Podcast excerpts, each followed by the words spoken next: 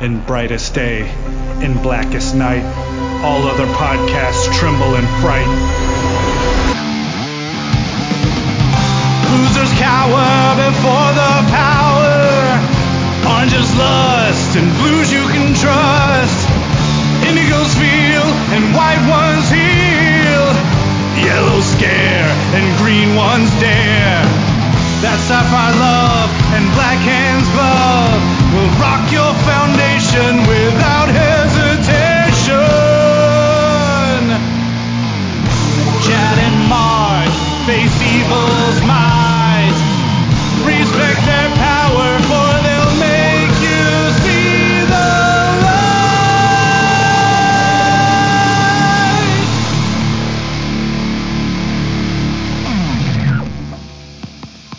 everybody. I'm Chad Bokelman, I'm Mark Marble.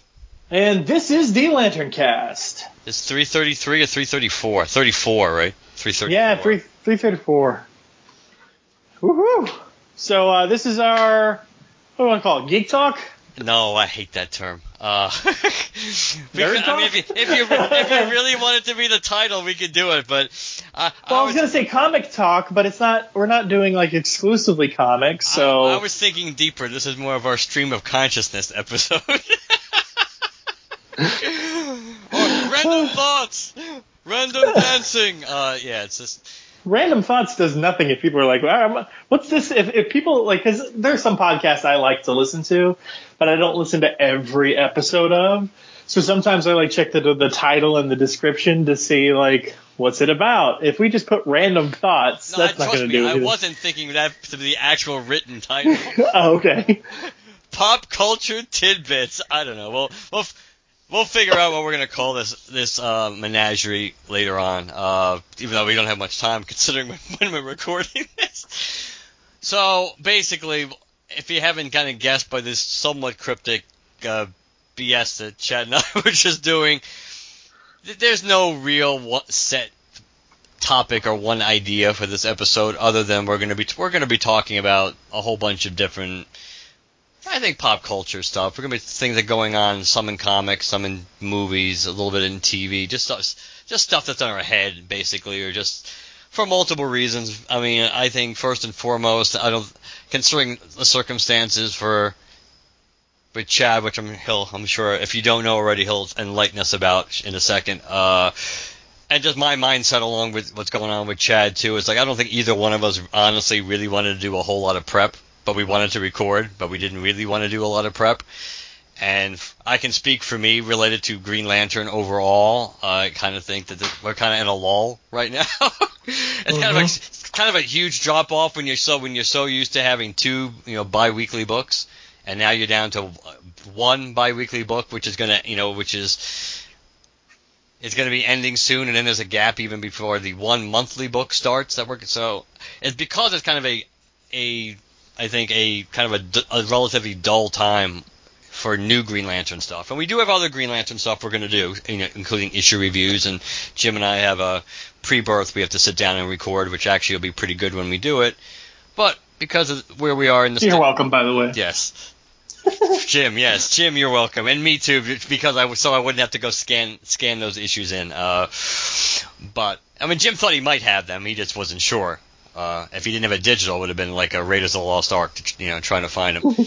so because of that, and where we are in the Green Lantern state of the, state of uh, the Union right now, we figured this would be a a good e- episode to do. So with that being said, take Yeah, uh, away, Chad. so yeah, so before we you, you mentioned the stuff going on in my life. Uh, as of uh, 12:03 a.m. on September 2nd, I am an older brother again. So my uh, stepmother uh, went in, her water broke like early in the morning on the first, and my sister and my brother-in-law and myself all got to the hospital about 10 10:30 a.m. or something. You know, got my dad wanted some breakfast tacos or something, so we went and got him that, and then we got to the hospital and spent some time with her, and they were just, I guess. You have to wait till the woman is dilated like 10 centimeters or something. That just that took a long, long time. But I said it on my personal Facebook, but I'll tell the story here. Why not? because we got there so early and she was already there, you know, for like five, six hours before that. Um, you know, after a little bit, you know, it's that room and she has a bunch of friends coming in and out of the room and stuff. And me and my brother-in-law stepped aside. We went to the waiting room to see if we could watch some football because we had so there's some preseason stuff, but there's also like some college stuff happening. Uh, the first Texas Longhorns game, by the way, all that stuff. Texas Tech played as well. I'm a big Texas Tech fan, so we were catching as much of that as we could. So while we're killing time in there, like I grab my phone, I'm like, "Hey Siri, remind me uh, every year from now on that today is Jeremiah's birthday because his name is now Jeremiah Eli Bokelman." Uh, and um, set the reminder. And I jinxed it because he didn't officially, he wasn't officially born until three minutes after midnight. so he is clearly on his own schedule. Uh, my poor stepmother, of course, given the amount of time she had to be in labor and stuff. But there you go. Uh, I actually just saw him today. As we record this, I just saw him about an hour or two ago. He, uh, my dad needed some help with some stuff because just like anybody's oh, anybody's parent, they need help with technology, so I had to help him clear some storage on his phone. Uh, but uh, yeah, he seems to be doing pretty well. He was seven pounds twelve ounces. He was actually not originally due until September 14th, but my stepmother's 40, so there was some concern there about you know the rigors of childbirth on a woman of that age and so on and so forth. They were also talking about inducing her a week earlier uh, than the 14th date because he was already at weight. So if we waited longer, he would have been, you know, up up a, you know, the higher echelon of weight, eight nine pound baby, uh, which would make things even worse on her. So the fact that her water broke much earlier was actually helpful in a way because they she did they didn't have to induce her. So he seems to be doing all right. Nice. And my dad's not getting any sleep. Neither is my stepmother. So, you know, that's to be expected, I guess. But, uh, anyways, so that's, that's what's been going on with me. I've got a new little brother. I've, I've been constantly trying to figure out like what my relationship's going to be. Like, am I going to be like a brother to this kid? Am I going to be like more like a cousin, an uncle? Like, what's the actual relationship going to be like in terms of my interaction with him? But I guess we'll just let it evolve naturally. So, anyways, uh, one thing I wanted to talk about, speaking of Green Lantern, uh, I was going to take that segue, but yeah, I, I, I, gave you the baton, and I, but I also unfortunately I, I should have not mentioned the other thing yet, and then and then I right. made it too it was it was too tempting a morsel for you to pass up. So you took you took one of the one of the batons. By, by doing by doing that, the other baton was was destined to fall by the wayside a little bit. so uh, I've been reading this book. Uh, it's called. Uh, I went to Barnes and Noble several weeks back and picked up a book called The Lives of Tao by a guy called uh, Wesley Chu. And I picked up another book called Monster by by uh, Aly Martinez. And that was just because I was looking for some more books to read, like actual books instead of comics. Because I love reading. I have a massive bookshelf right in front of me right now. Um, and the reason I picked up The Lives of Tao is because the book sounded interesting to me, but also it was the first part of a trilogy. So I figured not only if I'd like this book will I have, uh, you know, will I have a new book I like, but also it won't be like a one and done. There will be two more out there for me to go find.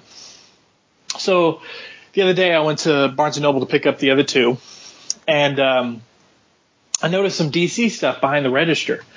Like, oh, what's that? So they handed to me, and it's the DC Essential Graphic Novels 2018 free magazine, where they just, you know, list off a bunch of the stuff that they have available in terms of trade paperbacks, hardcovers, as well as a list of like the top 25 most uh, essential graphic novels and stuff like that. So I'm paging through here. Top 25 uh, most essential graphic novels has things like, of course, Watchmen and Sandman Overture, Identity Crisis, Injustice, Batman Year One, you know, stuff like that. Batman Long Halloween, all this stuff. Even Aquaman the Trench. No Green Lantern. Okay. So then you get into this DC Re- Universe Rebirth section, which breaks things up by some characters. Well, there's a couple things here and there. Okay, that's cool. oh, hey, cool, look, the first volume of Green Lanterns, Rage Planet, and the first volume of Hal Jordan of the Green Lantern Corps, Volume 1, Sinestro's Law. Okay. All right.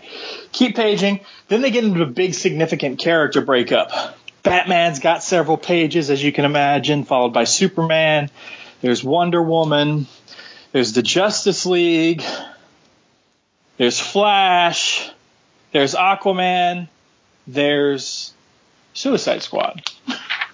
Teen Titans.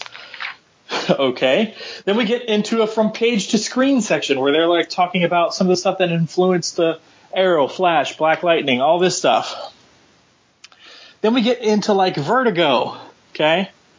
Then we get into a DC Comics reading order, which does give us some Green Lantern stuff in terms of a small Green Lantern section telling you like you know, you can buy I don't know the where's it at here? Let me see. Okay uh, Green Lantern: The Silver Age Volume One, Green Lantern: The Silver Age Volume Two. You know, and it gives you the diamond code and how much it is and all this stuff, and it just lists all lists it all. So I look at that, I'm like, well, Green Lantern's nowhere to be found in here other than like very spottily. And then I'm like, earlier before this episode, I'm paging through previews and I'm looking to see in previews what sort of stuff they have. Because uh, if, if any of you have ever gotten previews in the past, you know that previews is a big, massive catalog slash magazine. And the way they do things is previews is the big magazine, and then Marvel decided to do its own little insert, small little magazine for all of its solicits. Well, now DC has done the same, and there's a DC solicit. So I'm paging through the Marvel solicits and the DC solicits and the previews. And in previews, I see the solicit for the Green Lantern series by Grant Morrison, and that gets like front page billing and all this for the for this for the series. And then I see like the there's there's a, like some Christmas special thing happening uh, like uh, calling it like nuclear winter, the nuclear winter special. It's like a post-apocalyptic thing how the DCU celebrates, and it mentions Superman, Batman, Wonder Woman, and then it's just like and various others. And I'm paging through previews, and there's a Batman Dawnbreaker shirt, and then there's that Ivan Reis statue of Green Lantern, and that's about it. And I'm just sitting here going where the F is Green Lantern? And it's not, don't get me wrong. Mark and I have been like reviewing this stuff for a while. And it's not like we're wowed by either one of them. We have our positives and we have our negatives about them, sure. But there are a great many people out there who really enjoy Green Lanterns or really enjoyed Hal Jordan of the Green Lantern Corps or super excited for the, the Green Lantern Grant Morrison. But it's like, we supposedly have this movie coming out you know, people are. We need to get some people really jazzed and reinvigorated about the concept of Green Lantern. If we're going to have great, someone as as huge as Grant Morrison in charge of this title, where the hell is Green Lantern? It made sense for a little while before, but now it's getting to this point. Like, are we not even trying anymore? But I don't. I don't know how how to go about that because it almost sounds like I'm being biased because clearly we love Green Lantern. But I'm just noting, noticing a huge lack of Green Lantern because especially like this DC Essential graphic novels 2018 thing.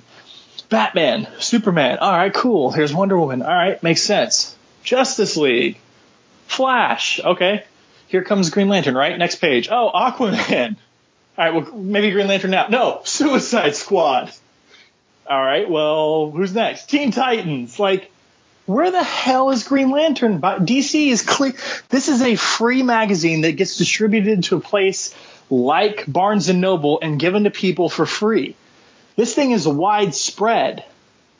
And they're not talking about Green Lantern? Nobody cares, man. I just thought I'd bring it up. Like, I, I, I just I've been talking a lot. We are, Go ahead. We are we are not in the golden age. That's for damn sure. yeah. These are definitely not the. These may not be the end times for Green Lantern, but these are not. We are not in the golden age as far as I think, from a personal perspective, from overall sto- stories, let alone sales and interest in the character, and obviously they're they're counting on getting a boost from Morrison at least short term, which I'm sure they will. Uh, we still have yet to have any kind of a formal announcement of a second book, the one that we kind of expect we will be getting at some point to replace Green Lanterns, but we haven't even heard that yet. So the longer it takes for them to announce it, probably you can. Whenever they announce it, you can pretty much almost take it to the bank. It's going to be at least two to three months after that before it comes out. Uh, so yeah, I they're they're certainly not doing ever anything that would that would indicate that they're they're making a, any kind of concerted effort to ramp up interest for a Green Lantern Corps movie. Among other things, not not just the only reason, but to try to get Green Lantern from a sales perspective and a relevance perspective back on track. Yes, it's good for you know it's good for DC that they got more they got a really big name writing a Green Lantern book. Obviously, the biggest name since Geoff Johns became big. it wasn't uh, argu- arguably bigger than Green Geoff Johns himself. Oh, certainly, but he was, and this that's where I was going with it. Based on where he was when he first kind of like got on that book, it did rebirth and everything else. Yes, Morrison is at a bigger plateau right now than Johns was right when he was starting to, to take over to do the Hal stuff. There's no doubt about that. Uh, so he's the most well established writer, certainly, with the biggest name to have been doing at the time that he was doing Green Lantern stuff. Yeah, he's certainly been. There's no doubt about that. There's nobody even come close in in over what, over ten years now, or close to ten years. So still doesn't mean that I'm overly th- enthralled with the concept of his book, but we'll have to see. We'll have to see how it goes. It could go either way. But yeah, hmm. and I just it just seems like there's just not much of an in, not much of a they just don't seem all that interested right now or or which good it just really bothers me because it look it makes sense. There's not a lot happening right now and there's not a lot of huge stuff out there. But at the same time whenever you're trying to ramp up interest in something you don't just wait till the last last minute and then blitz the market with all sorts of merchandise.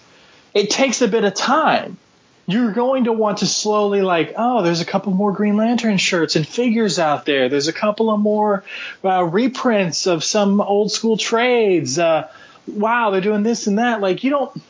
This this the solicit for Grant Morrison's Green Lantern number one issue is in this DC previews, and then there's a Dawnbreaker shirt, and then that that uh, statue. And statues are already in the works for quite a long time because there's a lot of production behind that stuff. So it's not like they made anything specific. And the reason the, the Dawnbreaker shirt is out there is because they're still capitalizing on metal. They don't give a crap about Green, the Green Lantern specific aspect of it. They're just trying to get out shirts related to Batman metal because there's like a uh, Red Death one and there's a the Batman Who Laughs shirt. Like it's all in the series. So it's just out there as part of metal. It's not so neither of those two other Green Lantern related solicits have anything to do with capitalizing on the Grant Morrison stuff. Like you would think they'd be pushing it a little bit more. And it's just like they've just completely stopped caring. And if and, and nothing is more evident to me than this DC Essential Graphic Novels magazine because this thing goes out to the mass public.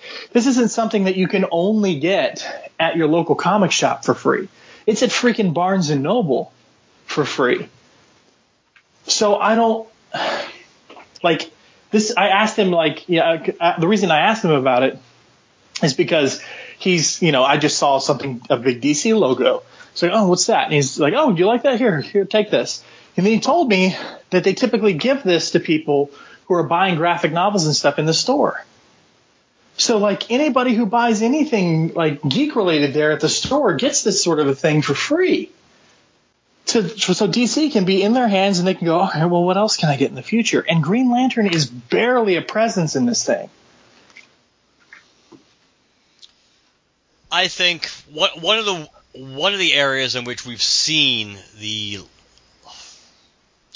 the lack of interest from DC or and you can't necessarily blame them because clearly their their interest in putting out merchandise greatly matches or correlates with the interest from the fan base in wanting the merchandise or how popular the character or there's you know or the the buzz around the character seems to be, or the storyline involving the character. So we know we know there's been not, there haven't been really any storylines in related to Green Lantern that have really been awe-inspiring or transcended just your regular monthly book stuff for a while. But that being said, we we we also saw even when once we got past Brightest Day, especially we we we saw how the merchandising for Green Lantern was starting to really come down. Uh, we still get stuff. We still get stuff. I mean, we mostly statues. I think more more than anything, once in a while we'll get some figures. We will still get some Green Lantern figures here and there, and we do get an occasional statue. But like you said, a lot of statues are are in production for a while, and they have to be have to be in production for a while even before they have the prototype to start advertising. But you really, you, I think you really see the difference, like when it comes to like T-shirts and things like that. I mean, it used to be back in, back during the, you know the goal, the the height of the Geoff Johns era. I mean, friggin' every single month of previews there'd be like at least one or two new Green Lantern shirts, and now there's like nothing. I mean, pretty much you won't. I mean, very rarely do you see the. When I've looked at previews, you you don't you just don't see much right now. It's yeah. I'm I'm not, I'm not looking for like Blackest Night levels of merch. Oh no, I but, I know that was the odd man out. That's not something we as fans should expect at all times. But it's just weird. Like I I would even understand like if I keep coming back to it, but it's really what kicked off this line of thought. This this DC Essential Graphic Novels guide. I wouldn't mind seeing Green Lantern have his own page even after the Teen Titans or something because you know maybe the teen the, the Teen Titans have that Teen Titans go to the movie thing, and Suicide Squad had the big movie, and then they were doing like the new comics and video games and stuff related to them. Flash has got the TV show. Superman and Batman and Wonder Woman are always going to be like towards the upper echelon. I get that, but to not even have a Green Lantern page, even just one, like it just makes it. They're they're. It's not that like. It's not like you're looking at this going, oh, Green Lantern interest must be low. You look at this and go, Green Lantern interest, DC has no interest in it right now. And it's just like, that makes no sense to me. I understand that characters have highs and lows. I mean, there was a time like when the, was it the Legion of Superheroes and the Firestorm book, when it was the Fury, Firestorm, the Nuclear Man, when that was coming out with uh, Gerry Conway and stuff, like those were like the two big books at DC. Like everything has cycles and things will will go up and things will go down. But that's different. Firestorm is a different character than Green Lantern. And don't get me wrong, I do love both. But let's be honest, it's Superman, Batman, Wonder Woman, Flash, and Green Lantern. And maybe Aquaman, Cyborg, Martian Manhunter if you want to keep going on that list. But I mean, like, come on. Green Lantern is like in the top five when you name them. And he's not even focused on right now. Not, not, not, he's not overlooked. He's not being overshadowed. He is non existent in the minds of DC, it seems. Maybe that'll change after issue one comes out with Grant Morrison, but I kind of feel like you should have something out there for the people who pick up issue one or, and are like, oh crap, I am back into Green Lantern now. Because I went to Dallas uh, a few weeks ago with my brother-in-law. He had a couple of jobs up there. I had seen this ad for something called the Cidercade in a box of uh, variety pack of cider I'd bought. And I was like, ten dollar all you can play um, uh, arcade games, like 150 arcade games, 24 ciders on draft, like all this stuff. Because I don't like beer, but I like cider and liquor and stuff. So go over there, just tag along with him. But as as I'm waiting for him to join me at the cidercade next door, I found a game store and a comic book store, and I was like, I'm gonna kill some time over here first, and then I'll meet him over over at the cidercade. And in the game store, they have those Meta X cards, and there's like a Green Lantern card pack and stuff like that. So I got a few of those for the show. I'm to do a video on them uh, and all that. I actually already recorded the video. I just need to edit it. and um, I got in a conversation with these people at the game store. And these people were like, yeah, I mean, Green Lantern's cool, but I just, I mean, he hasn't really done anything. I don't really care about what's been, I haven't been keeping up with him. So I don't really know what's been going on with him. It just none of it seems to interest me lately. And I brought, well, you know who they're bringing on this on, on the title now? No, who is Grant Morrison? And he stops, and this good dude's maybe five, ten years older than me, and he goes, "That I'm picking up."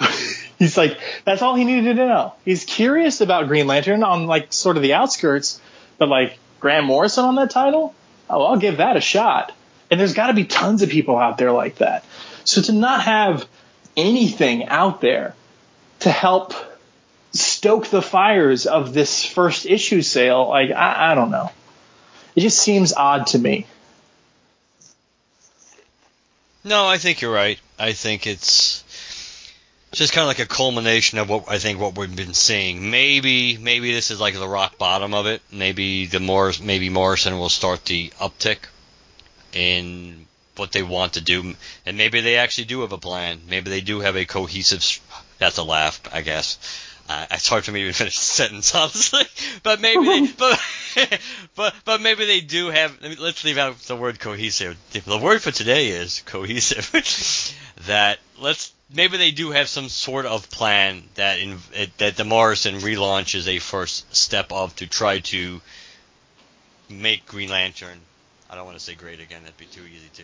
Uh, to build up the interest in, in Green Lantern and give the character and the core a bigger presence again in the overall DCU.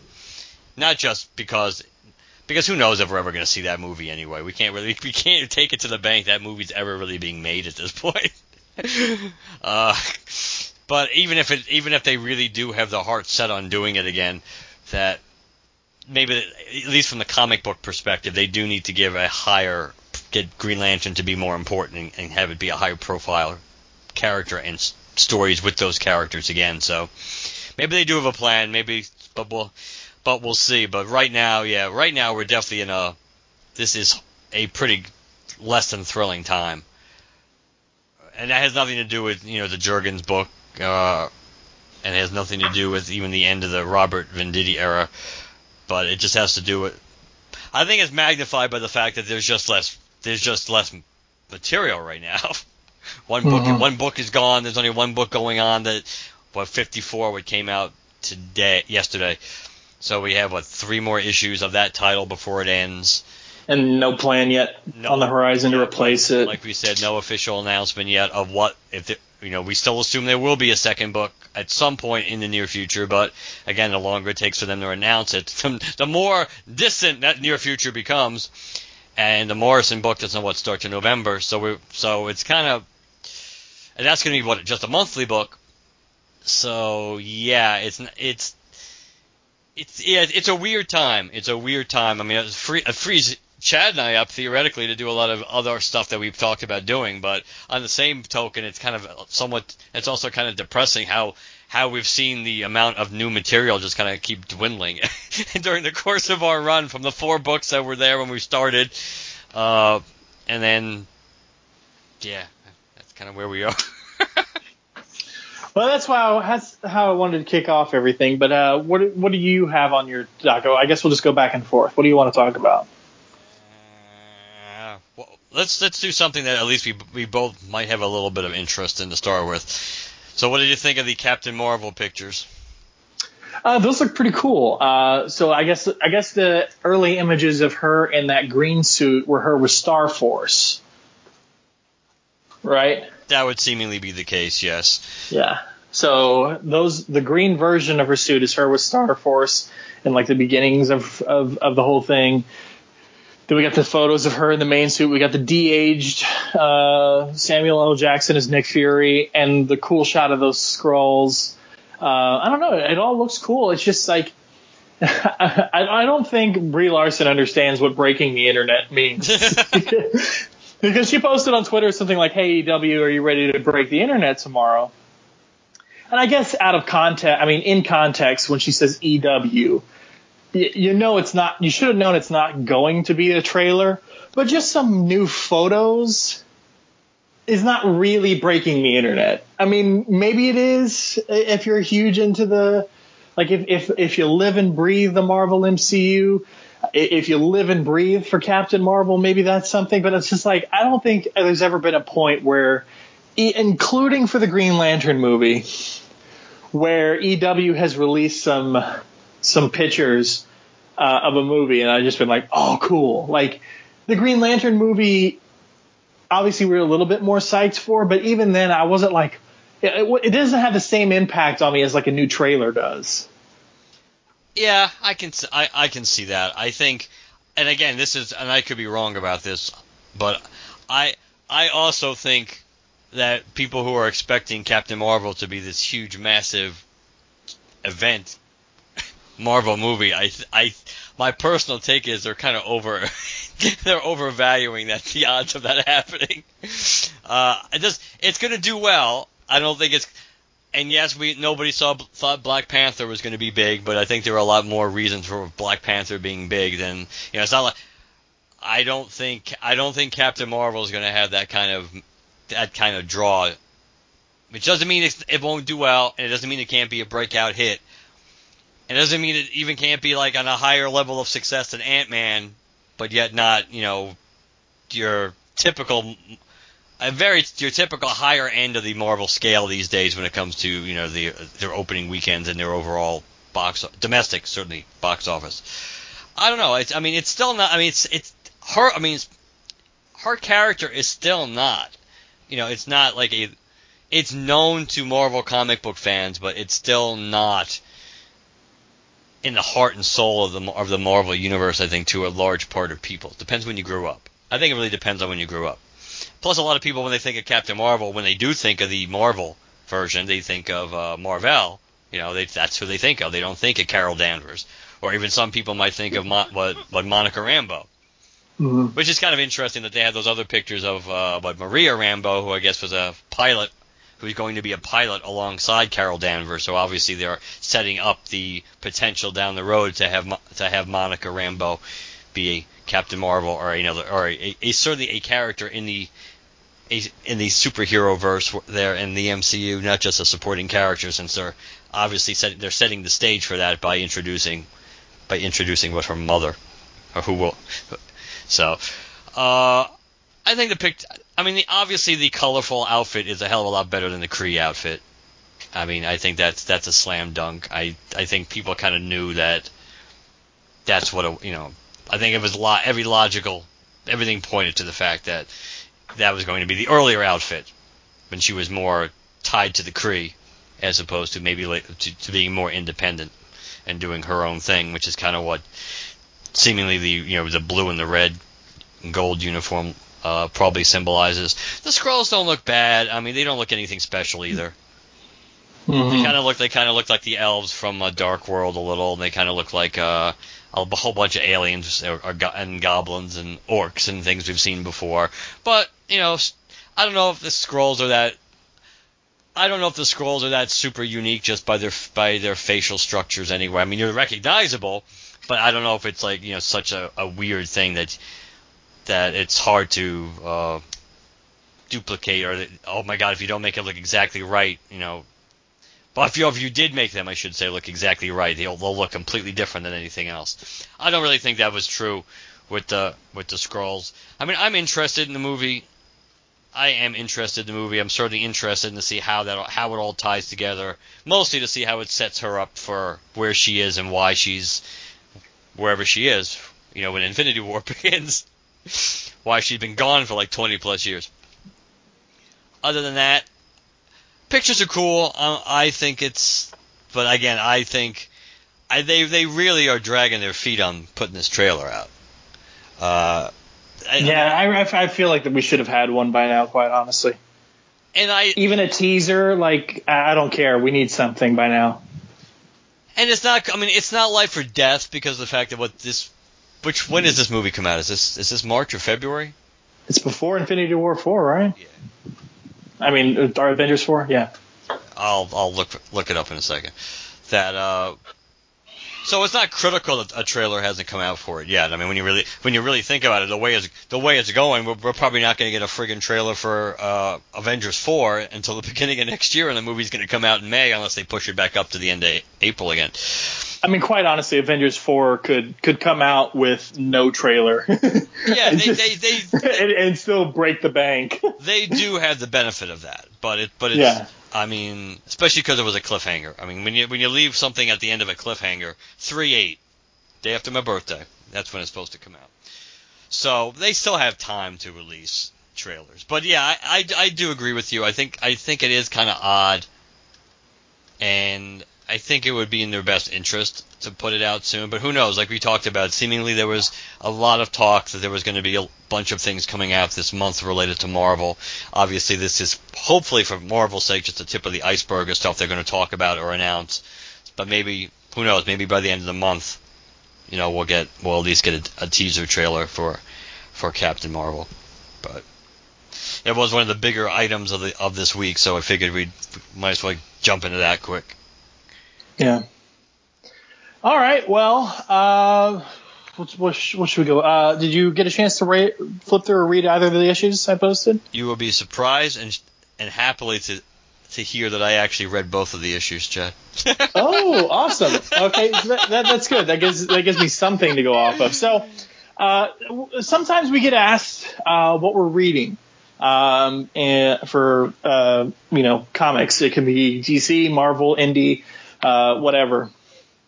And I'm reading a ton of stuff. You know, I'm I'm downloading things here and there from both companies. Like, uh, for instance, Marvel just started up their Spider-Geddon thing, and in uh, X Men Gold number I know, 30, maybe something like that.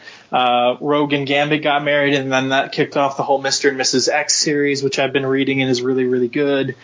Um, you know, stuff like that. But I also like reading, uh, trying some new things from various indie companies, um, like uh, Image and uh, IDW, uh, Dark Horse on occasion, um, but mostly Image, IDW, and sometimes Boom. Uh, I, I read a lot of stuff uh, from them, and uh, I just wanted to mention a couple of things because lots of people are looking for new indie stuff. They, they get a little. Uh, there, there's moments as a reader that you get sick of reading superhero comics or reading something from the big two, and you you want to branch out and try other things. So I figured I'd, I'd take this moment since we're doing a hodgepodge, and That's our episode title, Chad. Hodgepodge. Hashtag hodgepodge. pop culture hodgepodge. There we go. I can live with I honestly can live with almost anything, but I, I would prefer not to geek stuff. But Pop culture hodgepodge. There we go. okay, I can All right. I'll, I'll scribble it down. You can carry on. Uh, so I've been reading a couple of things. These, both of these I'm about to mention are are from Image. Um, so uh, one is called Port of Earth. Uh, now, Port of Earth issue number uh, eight came out not too long ago. Uh, so it's relatively new-ish, but it's been out for a little while. Uh, it is by Zack Kaplan, Andrea Mutti, and Vladimir Popovov. Not, Putin, and not Putin. Not Putin. and uh, volume one, which is collecting the first four issues, is out. An image, for the most part, uh, if it's not like a limited series, if it's an ongoing series, the volume one of that series, the trade paperback will be uh, reduced. It's a $9.99 trade. So if you're interested in getting it and trying it out, it's definitely worth it. It's it's a really fantastic idea, I think, on on uh, on any company's part is to make the first volume cheap so people can see if they want to get into it without having to hunt down back issues and crap like that. Um, but let me read the solicit here, or rather the the back of the of the comic. It says, "What if aliens came to Earth not in peace or in violence, but in business with one simple deal?" open up a spaceport here on Earth in exchange for advanced technology. But when our alien visitors break port restrictions and wreak havoc in our cities, it falls to the newly formed Earth Security Agency to track down and safe, safely deport the dangerous rogue aliens back to the port of Earth. When a deadly alien kills an innocent person on the California coast, ESA agents Rick and McIntyre must hunt the alien down while balancing between strict agency protocols and the protection of human lives. a gritty, politically charged action thriller from Zack Kaplan from Eclipse, Uh, Andrea Mutti from Rebels, Star Wars, Batman Eternal, and Prometheus. So I've been reading it. I've been enjoying the art, but I just really enjoyed the concept because when you, just like the back of it says, it says, uh, like, just I'll just read this this uh, this first page of uh, of um, narrative text. It says, "We always knew we weren't alone. We looked to the stars with hope, with fear, with anticipation, wondering when we met them would they come in peace or in violence." Then one day it happened. They made contact. They came not in peace or in violence, but in business with a proposition. Uh, they, so basically, what it is is these aliens make contact with us and make a port uh, outside of San Francisco, and basically it's a spaceport. Like they, they come down, they build this port in the San Francisco Bay because they know how to convert uh, water into fuel well, they're going to, in exchange for allowing the use of our port on our planet, they're going to give us that technology to solve our energy crisis. So just the, the simple premise, like I didn't even care at the time I read it what the business proposition itself was, but the idea of they're not here to fight us, they're not here to live with us, they're not here. They're, they, quite honestly, the port of Earth is restricted. No humans are really allowed there, uh, other than you know the ESA and even then very strictly. So you're not really even allowed to contact them. It's just they're allowed to come in and and, and refuel and, and continue along their way. So just the idea that not in violence, not to work with us, but they came with a business proposition.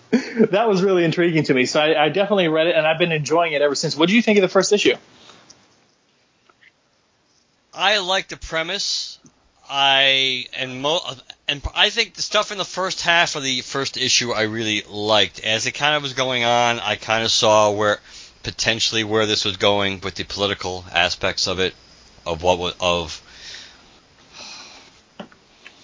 the real world politics being brought into this hypothetical, you know, non-real situation. So, I I would be in intra- I would be interested in reading a little bit more, but I could see how it could not, depending how heavy-handed the politics of it go. I could see how I would not be interested in it. Uh, so I, I conceptually I liked it. I thought I thought it was uh, I thought it was well well written, especially like the first again the first half of the book. I thought it started slowing down a little bit. Actually, once they established you know the uh, when we when the Earth security force to deal with the aliens that was that the EFA, whatever uh, ESA Earth ESA, Security Agency. I knew it was close. Uh, that that that's when it started becoming a little bit less interesting to me, and then maybe that's because when the because you kind of had that's when I thought the politics were kind of being a little little heavy handed. I was interested in uh, you know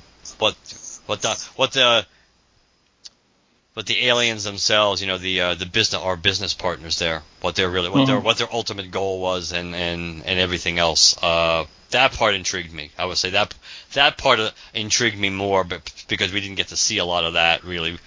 You, you, you sort of do in like in, in tangent because they they use the same uh, storytelling technique that I think was m- maybe most popularized in either maybe Watchmen or something like The Dark Knight Returns, where like someone is being interviewed on TV and they're showing that as part of sort of the narrative of what's been going on this whole time.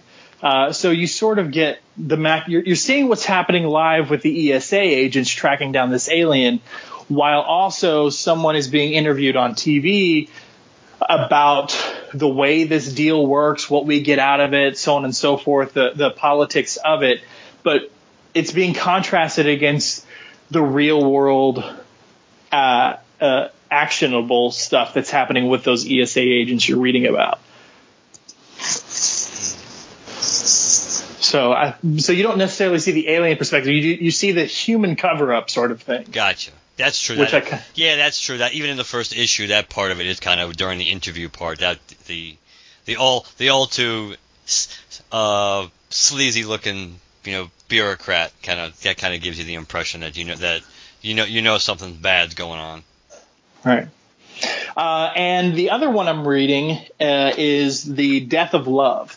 Now, this is done. This one is is is is is finished. There may be another series down the line because uh, I thought it sold pretty well, but it's Death of Love one through five. So this is not under the image banner of the first volume. is uh, cheaper because it's a limited series. This one's 16.99 US. Uh, it is uh, by uh, Justin Jordan and artist uh, Donald DeLay. So if you recognize Justin Jordan, he wrote New Guardians. So just FYI. And it says here on the back, love sucks, and Philo Harris is going to do something about it. After a particularly bad drunken decision gives him the ability to see the Cupidae, the creatures that make love work, Philo ends up going to war with love itself with a chainsaw. um, so this one, the art is crazy. uh, it's not uh, so artsy and weird looking that you can't really get into it, but it does have this good premise. And and the reason I got sucked into it, I'll be quite honest with you. I used to be that. Uh, well, hold on. I, I am that guy who is friends with a ton of girls. I have more girl friends than guy friends. Um, but I'm straight and single. so as you can imagine, uh, I used to get into the trope of like, oh, they keep putting me in the friend zone and blah blah blah. And so this this thing really attacks that mentality because, quite honestly, it's it's basically you're expecting something from the friendship. Essentially, you're saying, I'm nice to her. Why won't she sleep with me? Is essentially what what you're saying there, which is which when you break it down like that, you're just like, yeah, that is sort of icky and, gross and not really respectful of this person you've come to call friend. Uh, so, uh, but uh, so I, I, was just reading it, and this guy uh, Philo, he's he's into this chick, and he has uh, a guy friend and roommate, and he's always bitching and complaining to him, and bitching and complaining to her. And then one night he just gets pops this pill and starts seeing these cupids everywhere and eventually goes to war with them because uh, my love life sucks and it's all their fault. blah, blah, blah. But I just, I don't know, man. I, you, you read the first issue. What did you think? I thought the first issue was really well written. I thought it was it was cute. It was clever. I was actually interested. I was interested in the you know in the main characters. Uh, again, I was kind of, I was, I was, you know, I, I was interested in, you know, the whole, you know, the, the attempt, you know, kind of like the, the, the offer from the devil kind of concept to try to, for, with all these guys, to try to get them, uh, the taste of the good life, if you will. so I liked, I liked that, and I some, and I kind of was intrigued a little bit about, you know, how it, you kind of, you, you kind of, one of those things where you kind of begin with the, you kind of begin when you know the first couple of pages, you know some weird shit's going to be going on, and then of course it goes back to you know how how you get basically how you kind of almost got into that position. I was less. I think I actually was a little less interested in the the, the crazy killer cupids than than I was with with the other characters. It's kind of like I I read some of the some of the comment or the you know the the tech stuff at the end that Justin had, and when he's calling like you know his main character an asshole and stuff like that, I don't know if that. I think that might have been laying it on a little bit. Maybe, but the, I mean, uh, it's one of those things. The, the more you read, uh, the more you understand. Because I definitely felt the same way. Uh, in the beginning, uh, at least with the first issue. But the more you read, you, he really ups the ante on how selfish Philo is. Okay. So it's he's definitely an asshole. Um, so yeah, it's just I don't know. Uh, I, I, I, so you did read that stuff in the back. Uh, I, I did. I'm not gonna say I read all of it verbatim. I kind of I kind of flipped flipped through some of it because uh, first I wasn't sure exactly. I wasn't sure if initially if that was like going to be the you know the was the pitch for the book and stuff like that. But then I read I read I read the beginning and and that's the part that's the part that really I gravitated towards when kind of talking about oh you know he's an asshole I know he's an asshole blah blah blah and it's like which certainly was an interesting take on when if you're if you're writing about that, but it, it is also it is it is interesting on potentially on another level too. It's like, hey, this this is your main character and he's a dick, so keep reading my book. like, but I understand which I understand based on kind of what he was saying. More after you explain, you know how it, how it kind of plays out a little bit, but it still wasn't. It still certainly is an it's an interesting take on you know analyzing your own you know your own um, motives and yeah stuff. and, and, and everything else. Yeah, this is this is from uh, from the Death of Love number four, uh, and it's the it's the text page at the back, and this is like the last uh, the last uh, pay, the last paragraph or two. Because at the end of the day, the friend zone is a portal to the demi-plane of fear. It is letting the nightmare of what if drain your resolve and lead you to adopt the platonic best friend backdoor gambit. You get caught in the friend zone because you acted like a friend, not a lover. If you want to be a lover, you have to show it. You have to use your words to make it clear that while you admire them and care for them, respect them, and enjoy their company, what you want more than anything else is their love.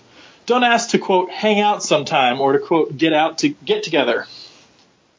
But do what Johnny Testosterone and every other bad boy before you did. Ask them for a date. An unquestionable, undeniable date. You open yourself up, make yourself vulnerable, and show yourself in your naked state ready to accept the truth. Because the friend zone is built from lies. You lie when you present yourself as a friend with no other agenda.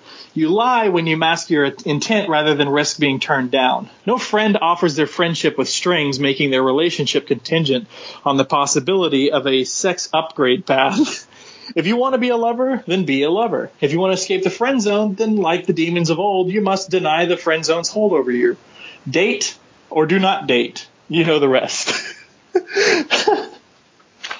and there is a lot of there is a lot of truth in that, but but again, as we know, when you when you paint things with a broad brush, it leaves out it leaves out oh yeah leaves out the out, outliers because it certainly even while you were while you were reading that, it leaves out the the natural progression or change in a relationship, which does True. happen, which is people who legitimately start out as friends and then one usually again talking about stereotypes of the friend zone, usually what tends to happen is one of the two people will develop more feelings for the other person because of how much time they spend. It's usually not a mutually, you know, mutually benef- uh, beneficial kind of like change, but only one person tends to get that vibe, and that's so.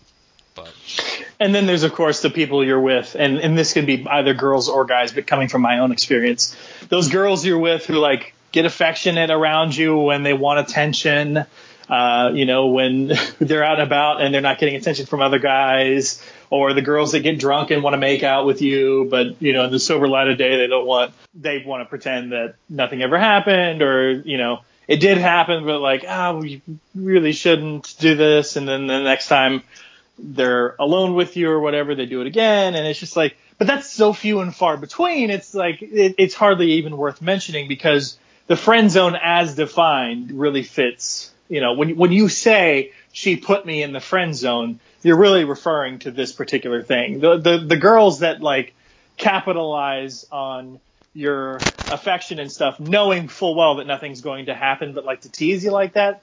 Let's just be, let's face it, the, the, those are not the sort of people you should be hanging out with in the first place, anyways.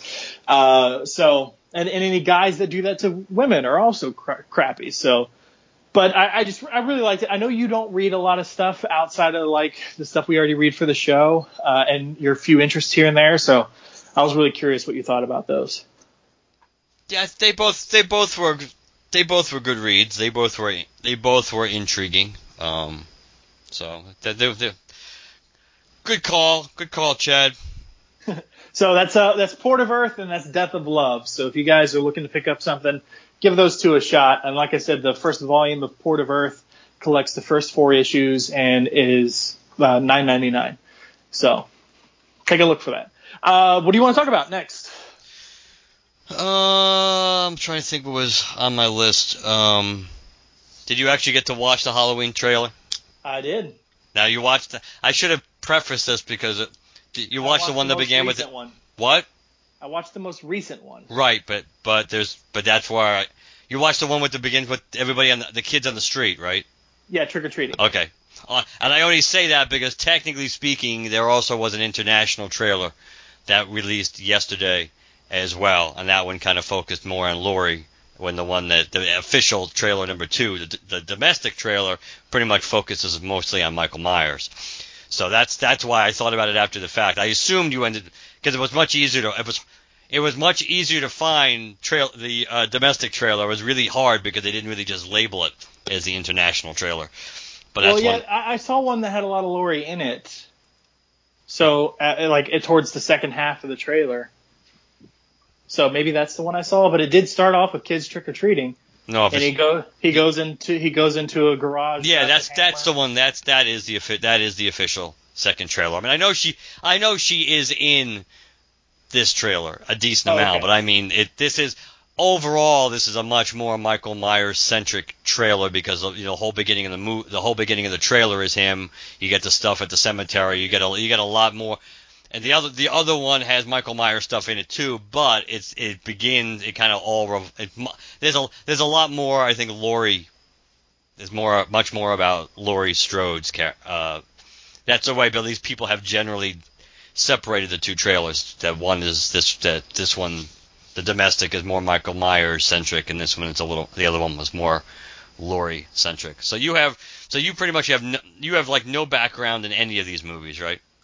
No, uh, as a kid, I didn't watch a lot of horror because it scared me, and as an adult, I don't, don't watch a lot of horror, mostly because I'm just not interested in it. Because I didn't grow up with it, because I didn't have like my classic horror films or anything like that, because I didn't get an appreciation for the genre. It's so hard to attain said. I just really am not really that into it anymore. I can understand that. Uh, so I guess so. We better break. We better analyze from, or we better throw it to you for analyzing, just as a, just as a piece of filmmaking, more than than than having any, any inherent tie to the mythology or to the movies as a whole. So So, so is Michael so- Myers is Michael. Myers an old dude wearing a mask? Is he somehow deformed? Is he somehow supernaturally immortal now? Like what? What's the? Well, this the supernatural part is always has always been the mist has been the mystery in the sense that Because she's saying things like 40 years ago and blah blah blah. oh okay so let me so for, for so my brief filling you in on and what you need to know is the Mike the Michael Myers mythology is back in when he was a little kid when he was six years old in 1963 he killed he killed his sister his oldest his older sister Judith and then he then he was locked up in an institution for 15 hmm. years. And in 1978, he escaped and he went back home to Haddonfield, which is where he was, you know, where he was from. And then he he basically that the Halloween day and into the evening was the evening is when he did all the killing. Pretty much, he pretty pretty much for some reason because now they changed the mythology that he was after he was after the, Laurie Strode. He ended up killing her best friends and he tried to kill her she she fought him off, and then you know uh, the Donald Pleasence character, Dr. Loomis, who was a psychiatrist who knew because of knowing Michael Myers that he would that he was going to go back home again. They, they tracked him down, shot him six times, and then he looked down off the balcony at the end of the first movie, and of course, where you first you saw him laying after he got shot six times, and then he was Hmm. gone. And then, of course, Halloween 2, the original Halloween 2 picks up right after, and as the, the series has gone on, the movies have become, Oh, there's like all, basically what Halloween has become is it's almost like alternate timelines to begin with with Halloween, because in some versions, some of these, some of the events follow each other, and some they completely go a different path, and it's hard to make all of them fit into one. But as time has gone on, Michael Myers as a character has always kind of become more and more supernatural. You, it's pretty clear that you can't kill him. This movie's approach is that it's going this forgets all the other sequels. So this is like an alternate timeline in which the 1978 movie took place and then this movie happens. That there are no other sequels. This essentially is like a new Halloween 2. So Michael Myers has been, was was captured and after the end of Halloween, how they're going to make that work, you know, is some people are nervous about. Are they going to like, sh- are they going to kind of do a, a retcon of how the movie ended? Did he not get shot all those times? Did he, you know, were they just not all fatal shots and he survived, but he was seriously wounded? But he got captured shortly after the end of Halloween, and he's been locked up for 40 years. And then this stupid documentary crew comes to comes not comes calling, and probably because they make it clear, I'm guessing at this point that Laurie is actually still alive. Uh, although one thing I did leave out which I should go back. It's not relevant now in this movie, but in the mythology. In Halloween 2, what you find out was that that Michael and Laurie were related. That Laurie was actually Michael's little sister, Hmm. Who was put up, who was put up, who was put up for adoption after I think uh, after the stroke, after the, the Myers, her his. So the thought is somehow he senses this and wants to kill his other sister. That's why he went after yeah, her. and because and and and because and it created a time, which is kind of funny because all this stuff supposedly came to John Carpenter just pulled this stuff supposedly out of his ass when he was writing Halloween 2 because he didn't have any other story to tell, but he was obligated kind of to do a sequel. So, but it makes sense because he killed Judith when Judith was 18, Laurie was 18 in 1978. So it kind of made a reason why, after sitting pretty much catatonic for 15 years, why he would all of a sudden now try to escape. Hmm. The, the weird thing about this is the fact that now he's he's seemingly going they're se- they're seemingly set it, setting it up where he's after revenge against Laurie just because he didn't get to kill her, but yet there's no relation between the two. So that seems so that's the part from as a fan of the series, it's kind of harder for me to justify why when when based on this the new established timeline, this timeline, he just picked uh, Laurie literally randomly. That there was no real, that there was no reason to pick her, as opposed to once Halloween two came out, then it was like, oh yeah, he picked her because they was his sister and he was after her the Hmm. whole time. Now, because of the way they're doing, they're doing this, you know, scrapping all that, it kind of seems weird to me as a Halloween guy that he was, he's been sitting there for 40 years, and maybe not even having a time frame for when he was going to escape, but then just because they mentioned, oh, by the way, Laurie Strode and she's still alive and she's in Haddonfield, that's supposedly going to be the catalyst, seemingly by the trailers, uh, to get Michael Myers to say, well, now's the time for me to go back home again. Right. So is is there something wrong with him, or is it a mask? It's it's just a Okay. mask. And Now- so, so, now, so what you're saying is he's not like a Jason Voorhees. No, He- he's no. just he's just older now and escaped a mental institution. Okay. Yeah, because he used he used a little clown mask. He he he uh was trick or treating as a clown in that Halloween night when he killed his sister, so he had the, the mask on that correlated with the clown. Not like a full goofy scary clown, just like a little thing that goes over your eyes, Like a sad clown. Like a- yeah. Like a dom, like a no, more like a domino. Oh, okay. Kind of like more like a domino mask, but it kind of had a nose Gotcha. on it. So that's what he used when he killed Judith. When he escaped, you know, he broke into he broke into like a local hardware store and and, and got the legendary mask that he had that he had in Halloween. And this mask obviously is supposed to be the same exact mask. How those reporters, how the that crew, documentary crew, ended up getting it, I'm sure there'll be a story for that in the movie. But that's the original. Ma- that's you know, the, supposed to be the older version of the original mask he used in '78 that he eventually gets back, and that's why. So Well, I mean, it, it looked interesting. Again, for a genre I don't really care about or follow, it looked interesting. Uh, it, it it also made me wonder if there's more to it than that. Like maybe this isn't the Michael Myers. Maybe it's somebody else or something because it almost seems too straightforward. You know what I mean? Like it's almost too straightforward in terms of like escape mental patient is going to kill someone. She's after him to kill him before he kills other people and then they get trapped in some sort of a house or something in a situation where they're they're they're hunting each other. And that's about it. You know, it can only win one of two ways. She kills him, he kills her. But it almost seems like there has to be a twist in there. Like it's not him, Yeah, would- or there's there's there's something we don't know that's really going to shock us in this film because I, I just get this, especially in this day and age, it just seems like this is going, especially if they're rebooting this this particular franchise, and they're saying everything before it except for the first one didn't happen and all this. There's got to be some sort of twist in this film that we're not expecting.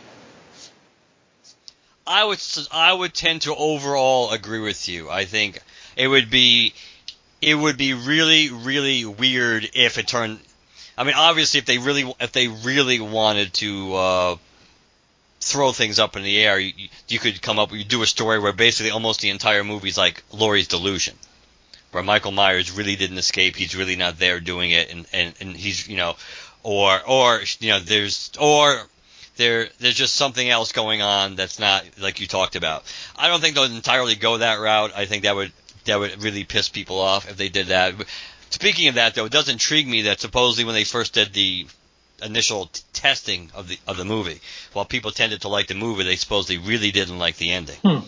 So and then, then they went back and they and they and they and they I think reshot the ending. So it makes so as a fan, and as a movie guy, of course, my natural instinct is to, to wonder what that original ending was, which hopefully, you know, when the DVD or Blu-ray comes out, that they'll have that on, or at least it'll be mentioned like in the commentary or something if they don't put it on. But I'm I'm intrigued by what what the movie how the movie actually is going to end, and then wonder what the ending really was that did not test positively. Hmm.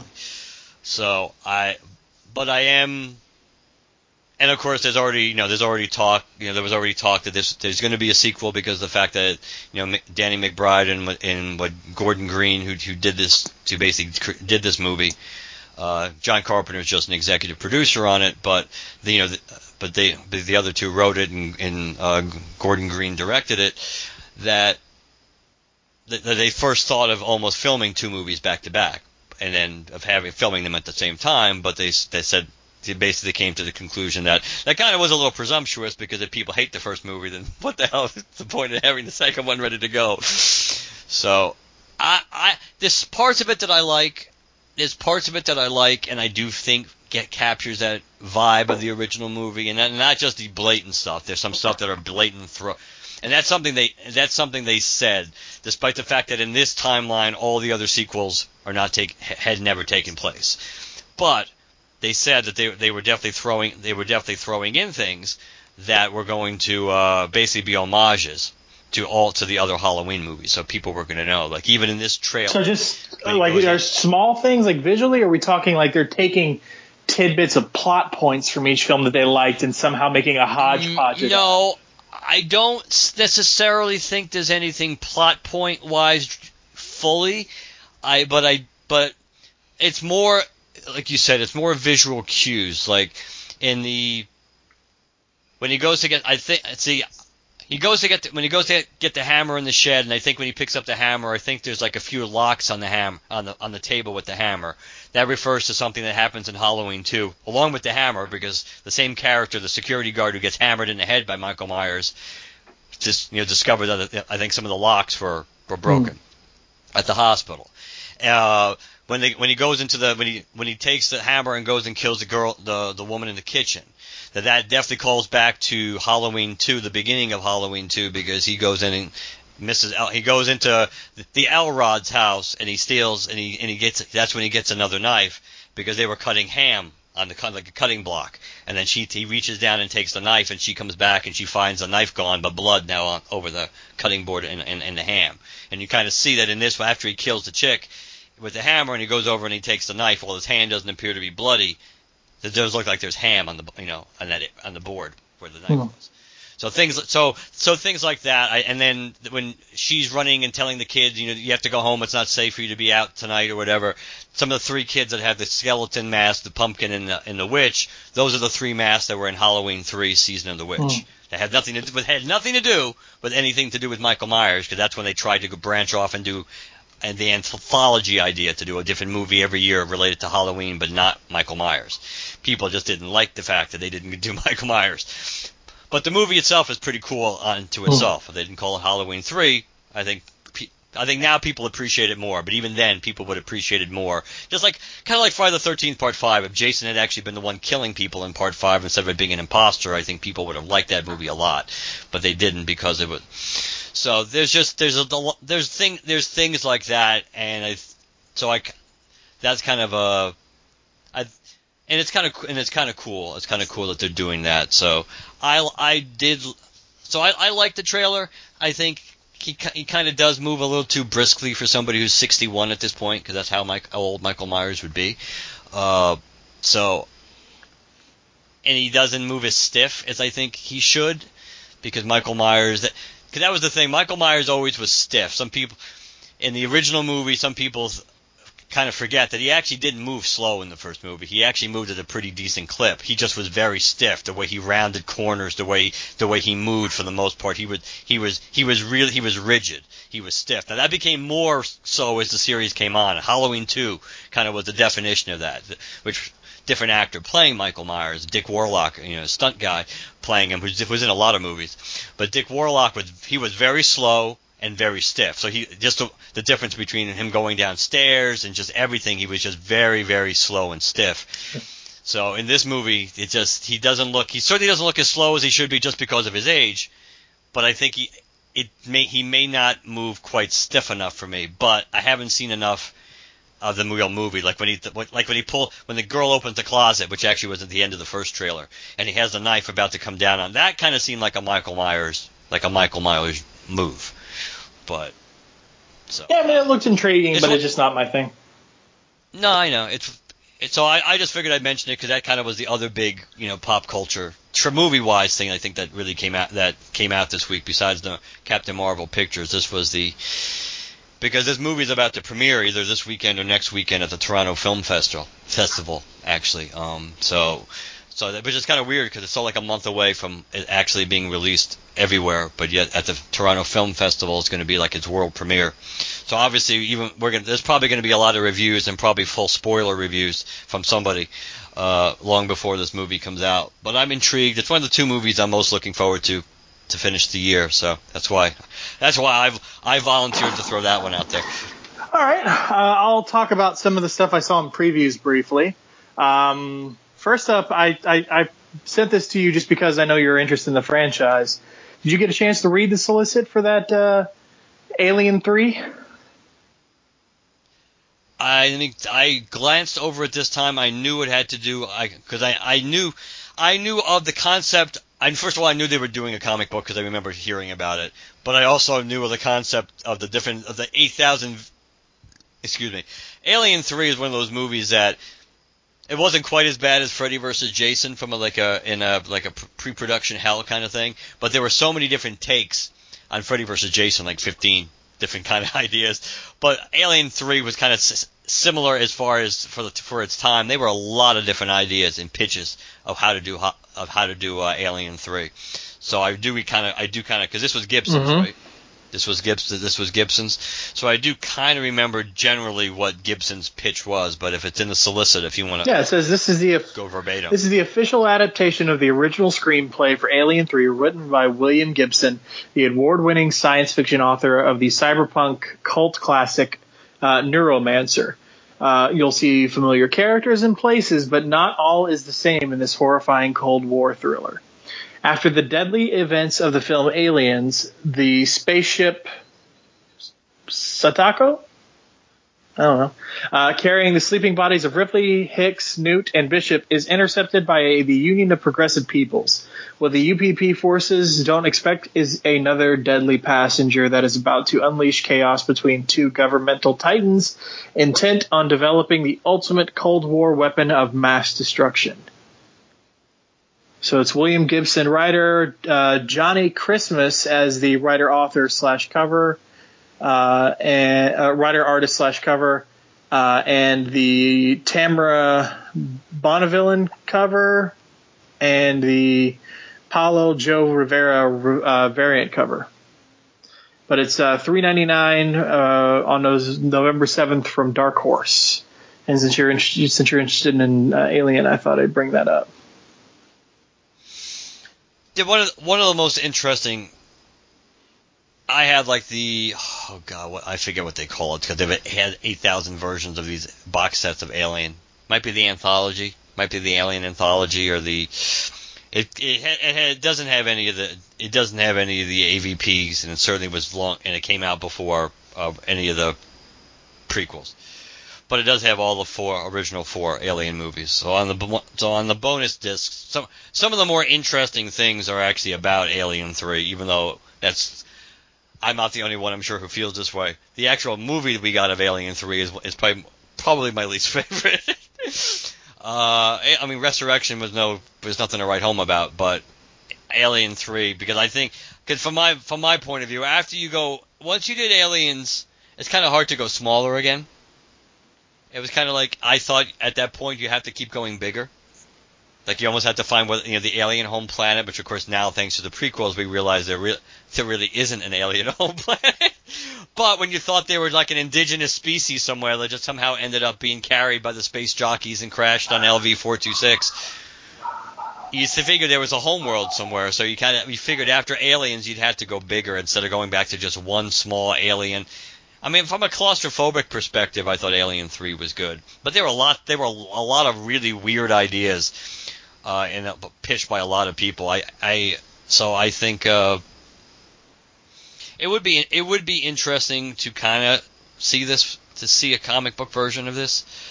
But again, I'm just I'm there wasn't any of there wasn't any idea that I ever really liked of for a pitch for that I know of for Alien Three that really grabbed me that much. Right. But I certainly would be in, but I certainly would be interested in maybe like at least either picking up the first issue or skimming the first issue just to kind of see exactly what the uh, exactly where the you know exactly where they're going with it. Right. Um, so a couple other things. Uh, I sent you a couple other things just I, uh, as well because I didn't want to overwhelm you the first time. Uh, boom. but but doing it now while recording is just fine. Um, uh, as everybody knows, Firefly is a huge franchise. I love Firefly. I have the Firefly board game. I've got Firefly and Serenity on Blu-ray. Uh, I, I have a Firefly sticker on the back of my car. I love Firefly. But anyways, uh, Boom Studios is doing the next Firefly uh, adaptation, and it's Firefly number one, uh, and it's going to be November 14th for 3.99. Written by Greg Pak. So if you're a fan of Greg Pak, there you go. Illustrated by Dan McDaid and several different incentive um, variant covers. Uh, so Boom Studios, along with the with visionary writer and director Joss Whedon, presents an all new era of the pop culture phenomenon Firefly as one of the most demanding demanded stories in the franchise's history is revealed for the first time. Focusing on family, loyalty, identity, and the price of redemption, writer Greg Pak and artist Dan McDonald take you back to the battleground where Mal's journey began, the Unification War. So, yeah, this is the the, the whole browncoats versus the the um, God, I haven't seen the show in a while. I forget the name of the the alliance. Uh, um, so there's there's that. Uh, I just thought I'd bring it up because I, I, I know there are a ton of listeners of ours who are fans of Firefly and maybe don't look for solicits uh, for uh, things like some of the uh, uh, indie titles. So if you're interested in Firefly, Greg Pak is a great writer. So I'm definitely going to be con- uh, trying that one out. And remember when I used to do the Larfleeze report? I used to do the ridiculous duo. I have a ridiculous Uno. uh, and I sent this to you, Mark. You, you probably already saw it. Trump, I, I had tr- Trump's Titans versus the End, number one. I just I gotta read. oh, I, Huh? hold on. I clicked on I clicked on the Albert Einstein. Oh, okay. How how far before? Let's see. I see Bill and Ted Save the Universe. Uh huh. Hold on, I'm trying to find this. Okay, let me let me let me just open this picture in another. President Donald J. Trump is the most powerful superhero in the universe and the leader of the greatest super team in history. But can he even stop the end? The most powerful villain Donald has ever faced is determined to end the Trump presidency once and for all. And unlike Madonna, they make good on their threat to blow up the White House. The stupidly best-selling Trump comic book parody series of all time returns in an all-new number one because number eights are for losers. But this number one may be Trump's last. And there's a couple of different variant covers, and one of them is Ivanka versus Dark Vanka. with, with with knockers aplenty. Good lord. Uh, I like it makes me wonder like it, it makes me think if, if this was a, a series from because it says uh, returns. So there was a clearly a one through seven or something of the series beforehand, and it makes me wonder what that was. But I don't know if I want to give my money to anything with the name Trump on the title. So there we go. Uh, uh, another thing I wanted to point out was the uh, I've really go ahead. Before before you, yeah before you go, before you do that, which which cover is the Ivanka versus Dark Vanka supposed to be ripping off? Because we know we know we know we know the uh, Titan No More is ripping off the Spider-Man No More cover, and we know the the end with the flag is ripping off the soup the the Death of Superman cover. But I'm trying to figure out which one is the two chicks squaring off supposed to be. I think maybe Supergirl because wasn't there a Supergirl uh, uh, series where or a story arc a while back where Supergirl had a dark version of herself? Oh yeah, you probably you you are probably right. Oh, that that's was that when was that when she was corrupted by Darkseid, or was that a different was that a different story? Uh, might have been different. I don't know. It was a while back though. Definitely not. Definitely definitely sense. not even New Fifty Two. It was like before New Fifty Two. it would make sense either that or if not, Power Girl because of the outfit. Yeah.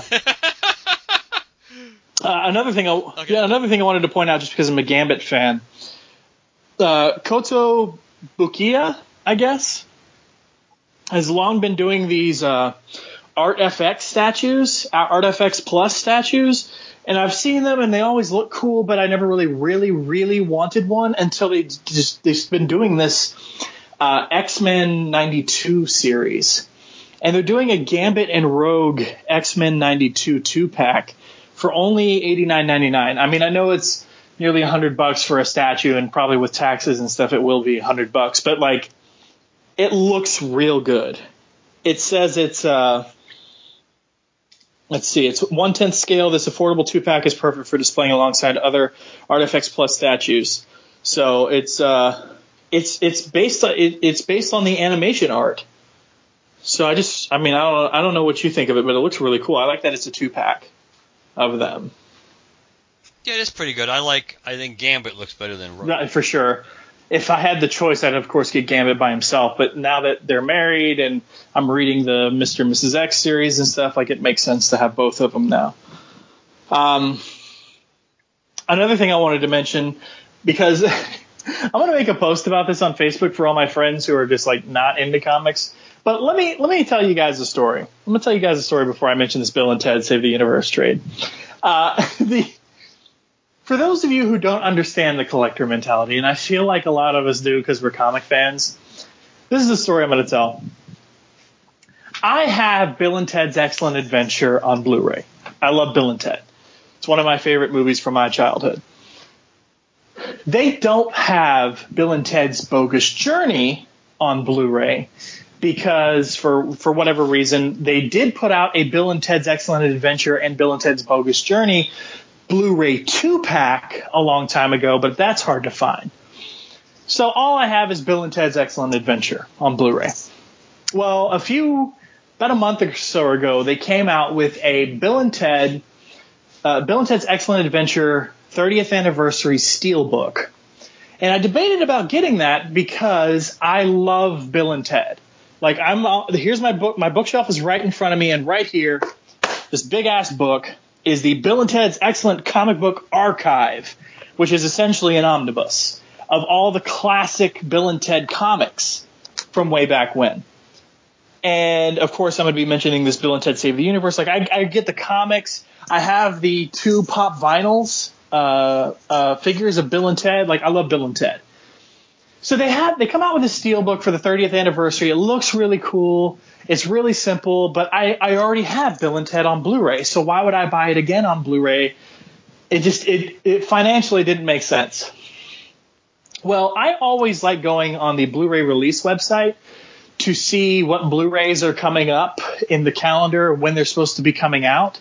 That's how I figured out like that Prehysteria was going to be released on Blu-ray and stuff like that. and I got really excited for that. Well, as you go on, they, they only have the schedule of releases go out so far. So I checked again really recently, and guess what?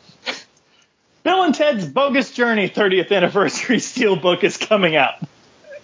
So now I can't, in good conscience, go out and buy the Bill and Ted's Bogus Journey Steelbook so I have both Bill and Ted's Excellent Adventure and Bill and Ted's Bogus Journey on Blu-ray because it's going to look ridiculous to have Bill and Ted's Excellent Adventure in a plain plastic, you know, whatever Blu-ray case right next to this awesome 30th an- 30th anniversary edition steelbook for the next movie.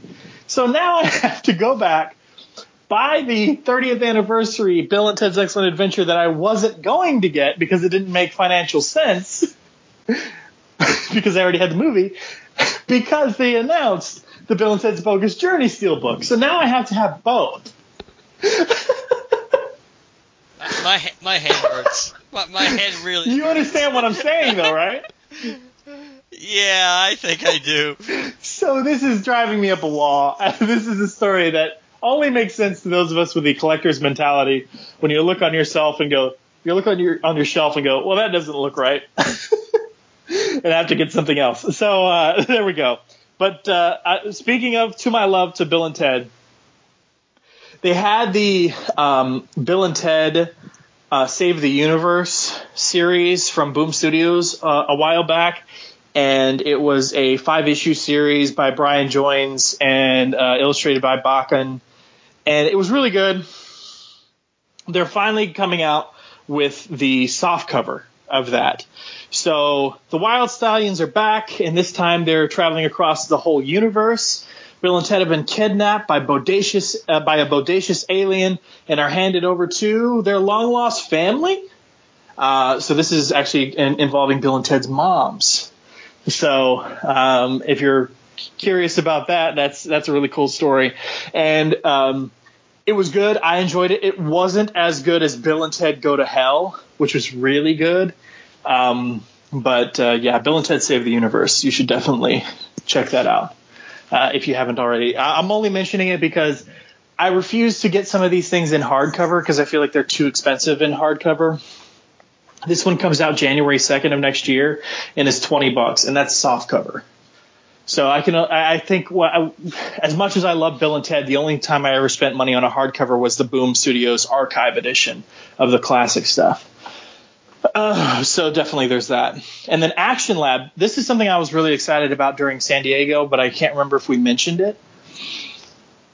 Uh, Action Lab Entertainment. You guys remember Shawn Pryor uh, from uh, uh, friend of ours, of the friend of the show, came on the show a few times. Mark, I think you were on an episode with him, as was I. Yeah, I believe. Yeah, so he helped found Action Lab Entertainment, and Action Lab Entertainment has been a big deal for quite a long time. Well, ever since. Well, as you can imagine, you know, they not only do they help stoke their own creative talent, but they also, you know, pick up various licenses and stuff. Uh, you know, they're they're they're a comic book company. People do pitches and join the team. If you guys will remember, a while back on one of the uh, Wizard World Austin in episodes, I can't remember which one. I'll, I'll put a link in the description for this episode. Um, I mentioned and interviewed a guy named Tony Donnelly. And Tony had done a commission for me of of um, Kyle Rayner as a Blue Lantern. It was it was sort of spotty, and he was holding up his ring against the dark. It was it was really cool. Tony was there at Wizard World that year promoting his book that he had launched on Kickstarter called Albert Einstein Time Mason. And I had met the reason I interviewed Tony is because Wizard World had like a press event at a bar downtown on Sixth Street before the, the before the weekend of uh, or like the Thursday or the Thursday night before uh, the Wizard World convention started up, and I got in a conversation with Tony and his group of friends, and he invited me to swing by his table and all this stuff. well, spending as much time with him, getting that commission from him, I got the first issue of Albert Einstein Time Mason from him. Come to find out, Albert Einstein Time Mason during San Diego was announced by Action Lab. They picked it up. So he was self-publishing this book, and it wasn't getting very, it wasn't going very fast because it was self self-published. Well, Albert Einstein Time Mason number two from Action Lab Entertainment has been solicited. Um, artist Tony Donnelly, writer Marcus Perry, cover by Jeff Johnson. What's a guy to do when someone steals his brain? If you're brilliant scientist and daring adventurer Albert Einstein, you chase them into the ancient past. But to catch the thief, Einstein must outsmart one of history's greatest conquerors, Alexander the Great, and defeat mythological warriors unlike anything he's ever faced before. It's adventure time again. So, yeah, Albert Einstein Time Mason number two has been solicited, and Action Lab is going to be putting out a new version of issue number one before that. So I have been following Tony on like Instagram and Twitter and Facebook for ever since that um, Wizard World Austin interview, and it's it's just really cool to finally see issue two out, and especially from somebody we know and respect like Action Lab. It's an the concept is interesting too. So the it, I do some of the, some of the uh, kind of like you're in a different in a non-political way, kind of like some some of the like weird absurd stuff like the Trump stuff. it's, it's like it's kind of find it interesting that you take all these weird, you know, have all these historic figures and you just make some weird kind of story with them. It's kind of, int- I kind of have a kind of have a kind of weakness for that, and, and it's got to be better than like Abe Lincoln Vampire Hunter. Yeah, So- he's it's almost like a time traveling Indiana Jones sort of story, but featuring Albert Einstein. Like uh, uh, not not like not like the old Albert Einstein, but like a yeah, he, he looked young. yeah like a like a Tom Selleck sort of you know a, yeah a Tom Selleck sort of sort of a version of uh, of Albert Einstein. So it's definitely pretty cool that way. Uh, but that's some of the stuff I found in previews I wanted to point out. There's several other things like a Reptar game and stuff like that, but uh, I just wanted to, to bring that stuff up. We're, we, I think we got enough, we got a lot of uh, content out of this uh, episode, more than we thought already, so I didn't mean to ramble on too long. What else do you have? That's all right. Uh, we, I think, I mean, we did cover the majority of the big stuff. If there was, if there was big stuff to cover in this episode, and trust me, there probably wasn't. Uh, let's see. Uh, talk about Netflix real quick. Uh, since you and, I, and I'm using Air Bunnies when I'm saying this, you have Netflix as we speak. uh, I haven't checked in the past few days. Maybe I got kicked off. Who knows? um, okay, maybe you take erase the air bunnies.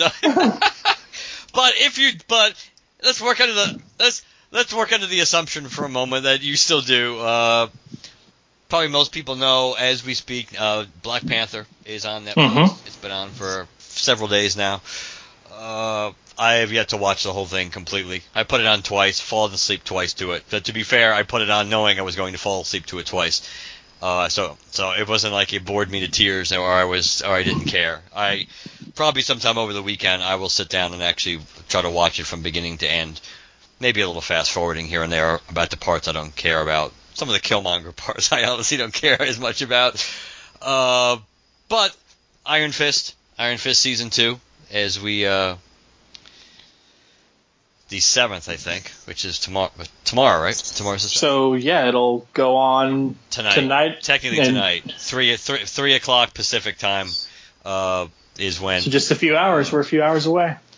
Yep. From a, so if I so if I choose to, but before I go to bed tonight, I could actually at least watch the first episode of of that show of Iron Fist season two. I am looking forward to that. I actually finally started Punishers, and I'm about halfway through that. So I got to go back to Punisher. I didn't. I, I didn't grab me all that much. I didn't hate it either. So I. I think I've made it. I'm somewhere like in episode four. So I do. and I finished Luke Cage season two, of course. So Did you like season two? I did. I did like it. Uh, whether I liked it, I think I liked it better than season one, um, but I'm not a hundred percent sure. It was a little more even. Y- yes, Season one. Season one was definitely Because- unbalanced, but the stuff Yes. that was great was great. and I re- and I re- I really like the the way they gave you the weird ending. Mhm. Uh, the obviously homage to The Godfather, especially when they're closing the door and stuff towards the end. The idea of you know kind of Luke Luke being done, actually more Luke being Michael Corleone because that kind of was what it was like. Uh, but I, I did like that. It certainly raises some interesting potential story. You know, just it just seems like it's a really not the way you certainly would have expected at season eight Mhm. when it began. So I, I did like that. You give them full you give them full credit for that. And And the Iron Fist so I- I episode did- of that was amazing. yes, Better than the entire first season of Iron Fist. yeah, I know a lot of people say that. I don't. I, I've gone on record for saying I actually in, quite enjoyed bad martial arts or, or not. I did enjoy uh, the first season of of Iron Fist more than a lot of the first seasons of most of the other shows because even though Danny kind of had, you know, Danny certainly he he isn't wasn't the most warm and fuzzy character all the time, but he was a but he was a like he was a good character, and to me he was a likable character. And other than Luke Cage, we didn't have a whole lot of those. I didn't get obviously Jessica Jones in season one was pretty highly unlikable. I never really got a whole lot of like out of I didn't really get a whole lot of like out of Cox's Daredevil either. Hmm. So um, but that's just me. And I and I liked in with Luke Cage, I like the whole the the way the Claire thing kind of is kind of for whatever reason just the the way they decided to get to separate Claire and uh, and him and to see how that potentially plays out. Here, a strange, a strange movie. Well, it's not a strange movie, but it's not really something that we, you would think we'd we'd be talking about it on the show. If you still have Netflix, or you miraculously get it back, uh, a really, it's a romantic comedy, which is why it's kind of funny to talk about that.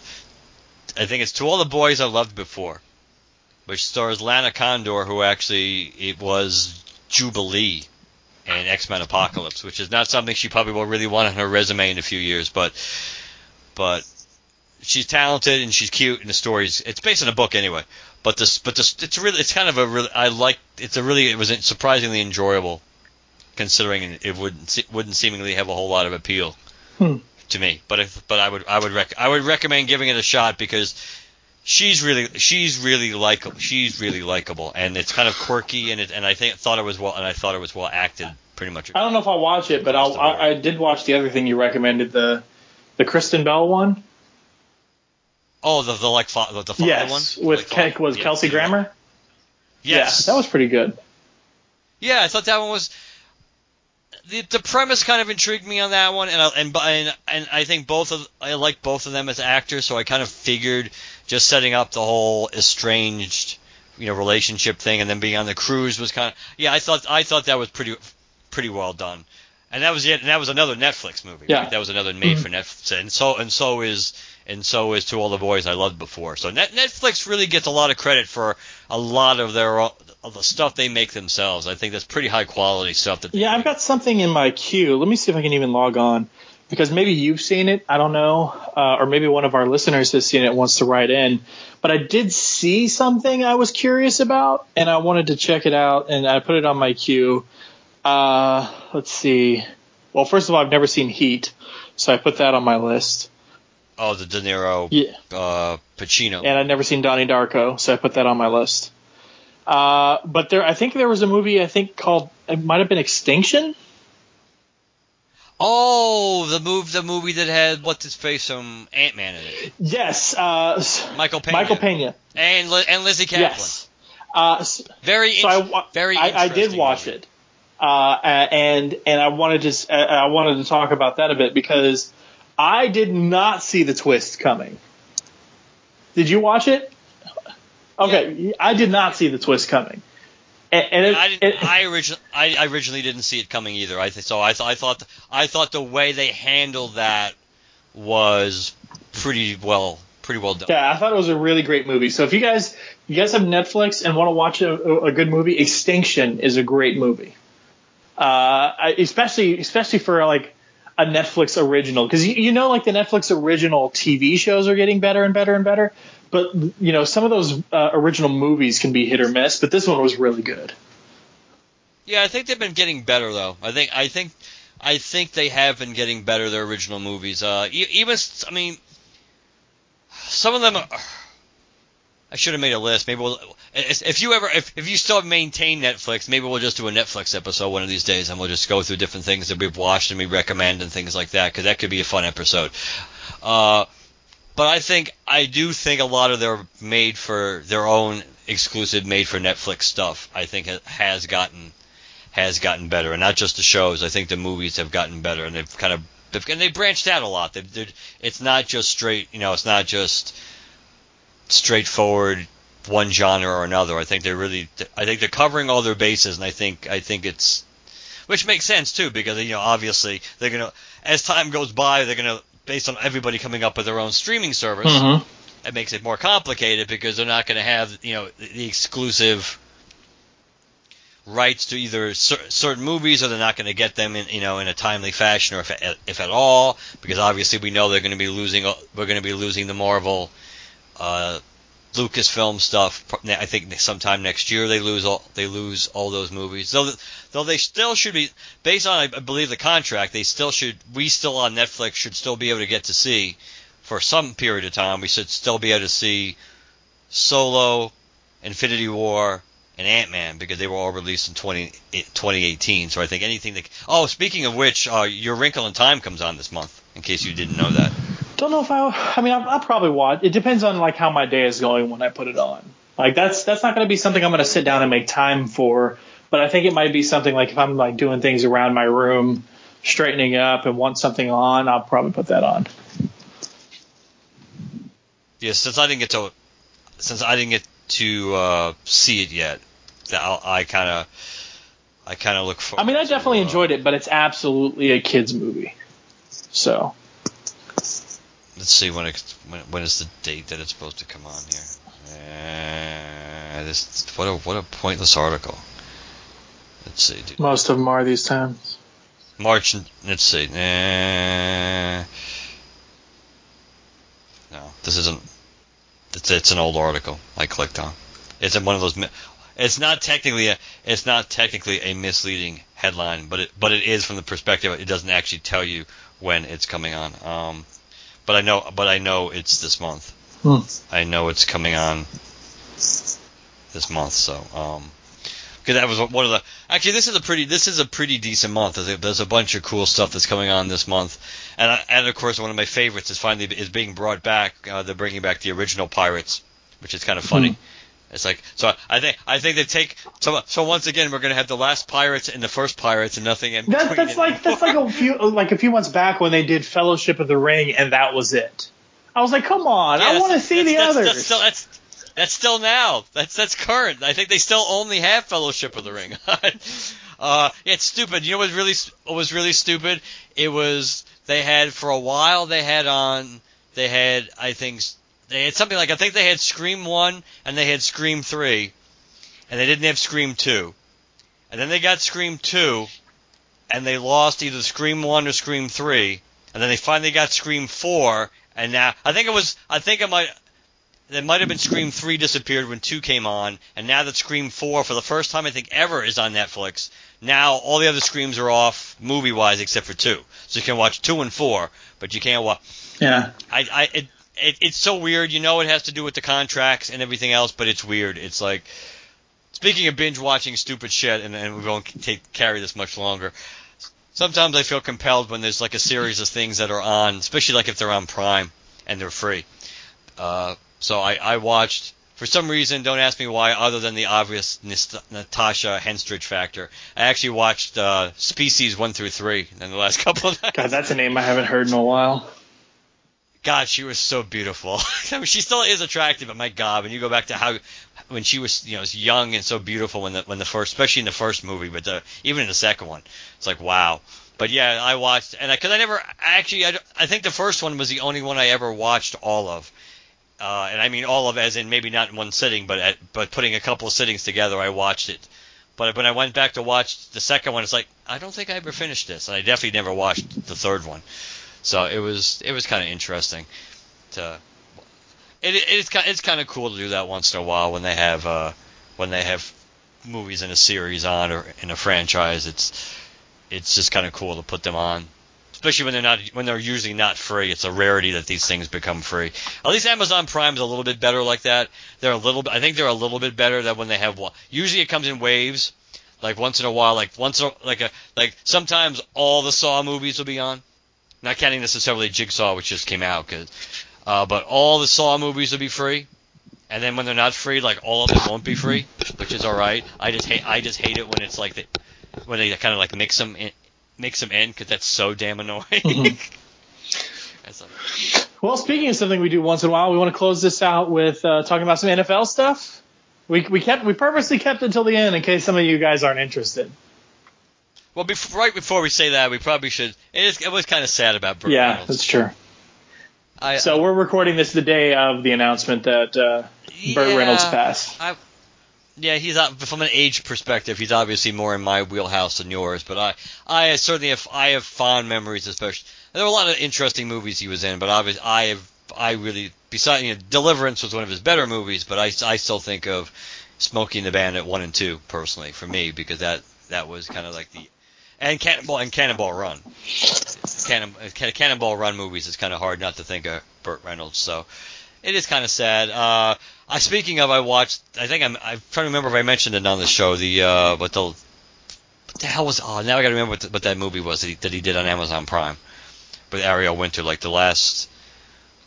The, the last Amer- like the last movie the last movie star I'm thinking if it's the last movie star Ooh, that, if that is gotcha. still, Yeah, I think if that's still free on Amazon Prime, uh, I would recommend watching that for people because that was a really, I, I really enjoyed that because I it's clearly very autobiographical with some of the issues that the character he's playing is dealing with as he's getting older and reflecting back upon his career and things in it.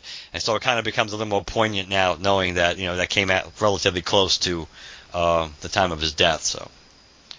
But now, but now we can move to something more cheerful. Yeah, he, he was also in Without a Paddle with uh, Dax Shepard, which I really. he was in that Uh-huh. movie. As what? Must have been. Was it a cameo? It must Yeah, Del Del. Knox.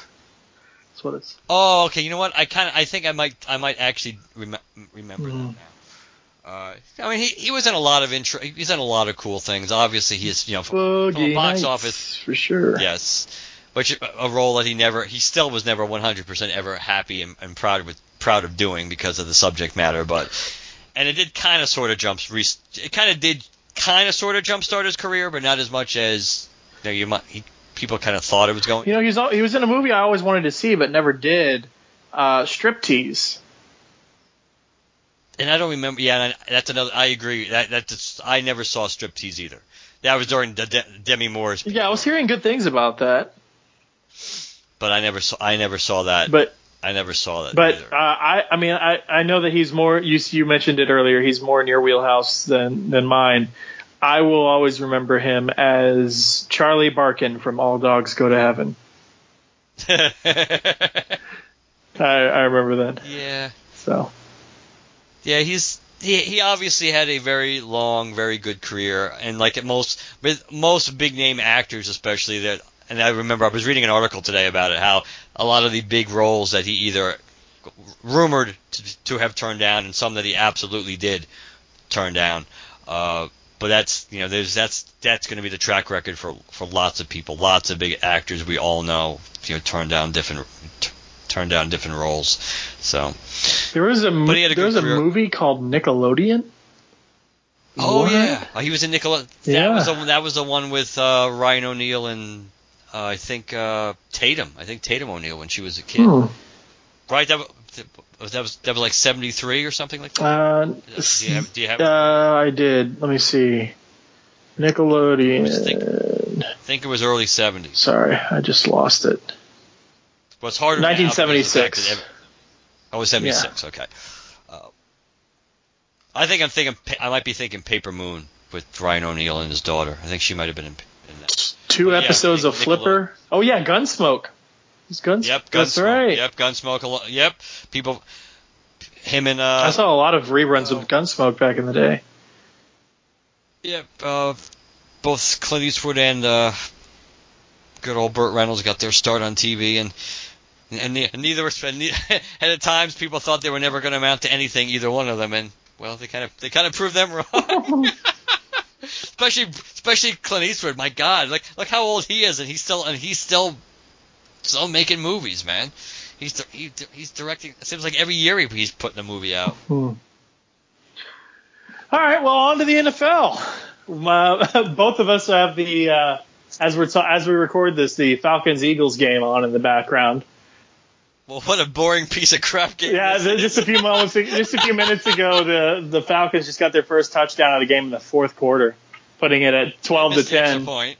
Yeah, I missed the PHE. Um, but this is the first year I actually joined the uh, uh, did a fantasy draft.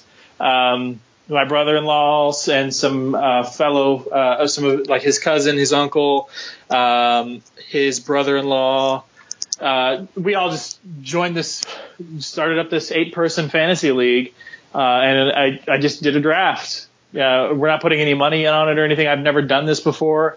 I've, I've said in the past, I like football, but like it's it's a slow progression for me. Like I- I've told this story before, but the reason I fell upon the Carolina Panthers as my team is a long time ago when my sister and my brother now brother-in-law first started dating.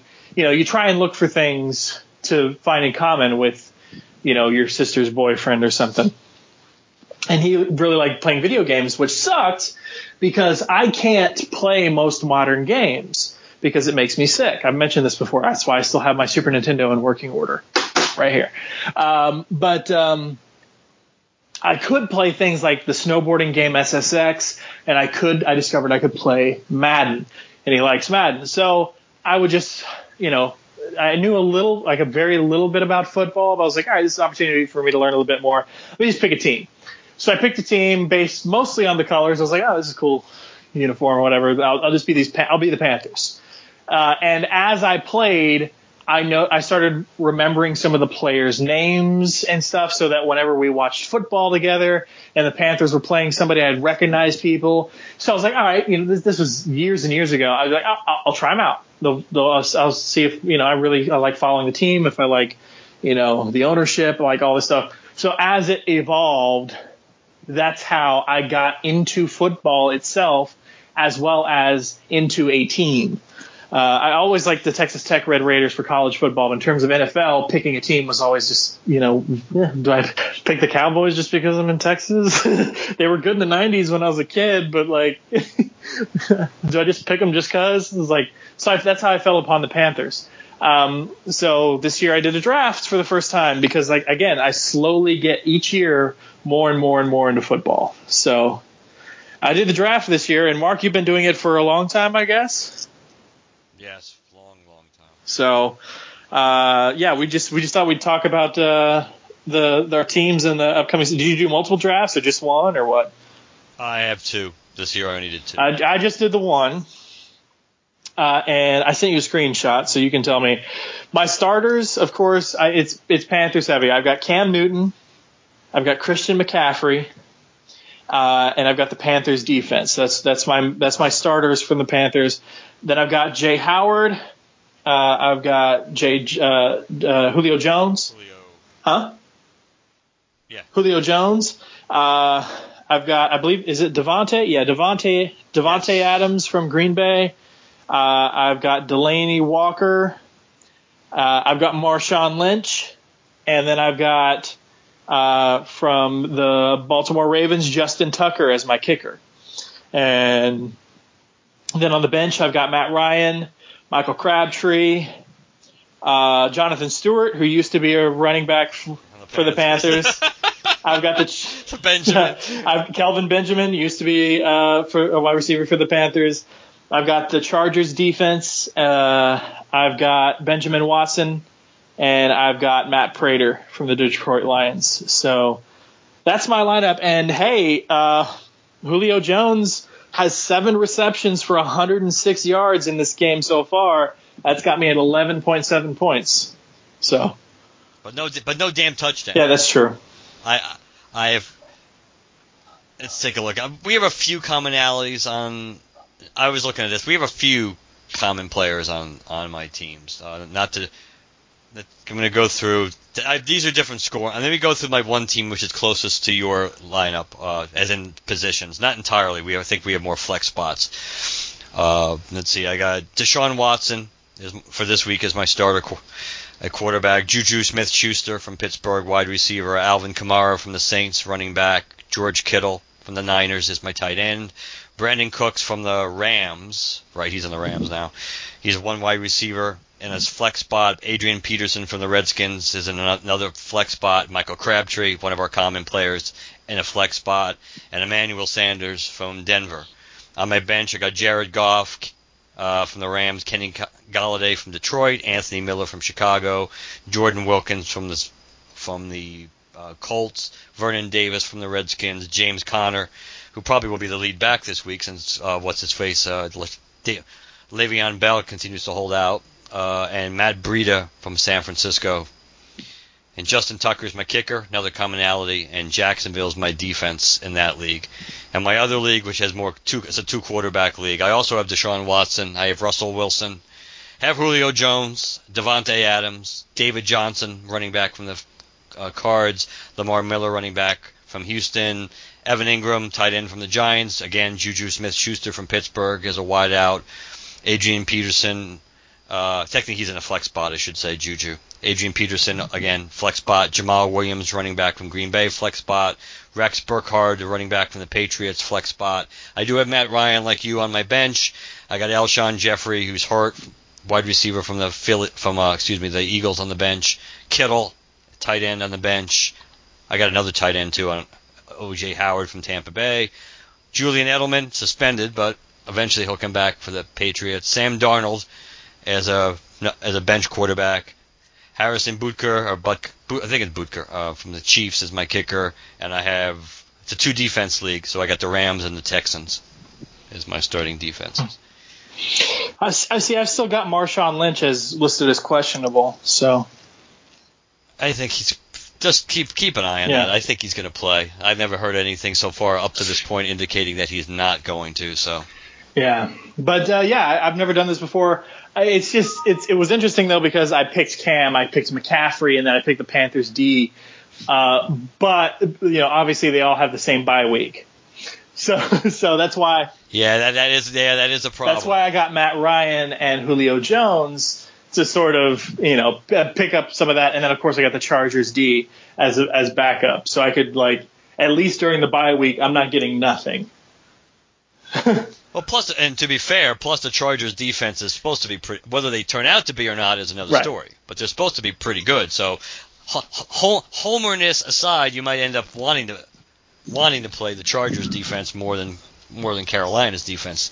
M- More, maybe not this week necessarily, but Well, yeah, they're they're they're going up against the Cowboys on Sunday, so Yeah, and the Cowboys are having some offensive line issues, so so the Panthers defense might not be a bad play. And the Chiefs have a lot of weapons, even though it is Mahomes, so we don't know how good a quarterback he's actually going to be now that it matters. Yeah. But we'll see. Yeah, I just I figured I'd do this this year because whenever I watch uh, games, I'm like, okay, are the Panthers playing, or if it's college, is Texas Tech playing? I never really care too much about any other teams. So now that I've like become fully invested in my teams, maybe with fantasy, you know, because I'm watching what A, B, C player does, I'll, I'll start watching more games. And I mean, it's not really uh, a thing. Uh, although I have the Falcons Eagles game on right now, it's the first game of the season, so that's not really setting a precedent because I always watch the first game of the season. Uh, but at the same time, it's just like I'm invested in this game in some way, shape, or form because I've got Julio Yeah. Jones. So, Yep. but uh, yeah, uh, who, who who are you really? I mean, outside of the fantasy, who are you really rooting for this season? I don't think I know who your team is. Reds. Oh yeah, the Redskins. Okay. Yep. All right. Yeah, they're, the- they're the only team that I've been con- consistent about, been passionate about since the '80s. So I do like I I had I think I mentioned to you before I used to like I used to actually really like Carolina, but that was the that was like more like the original the the expansion Carolina all the way through the uh, Jake Delhomme Panthers. I have to admit the, the, the Cam Newton Panthers don't do much for me. Not just because of Cam Newton, just because it's not the same anymore. Just like Jacksonville, when Jacksonville Jacksonville I kind of adopted as my AFC team along the same time when when both those expansion teams came into the league. So Jacksonville, I still have more an affinity for Jacksonville. I can I, I still can gravitate more towards Jacksonville I think than for Carolina. Maybe because it's less of a conflict because obviously Carolina's an NFC team too. But but nonetheless, uh, so yeah, we'll see what kind of year it's what kind of year it's going to be. Uh, I actually went to uh, the mall the other day. Is that what you just sent Yeah. I went to the mall a few days ago, and uh, I stopped by the Lids store, which is the hat store, uh, and I was like, all right, I'm gonna get a Panthers hat.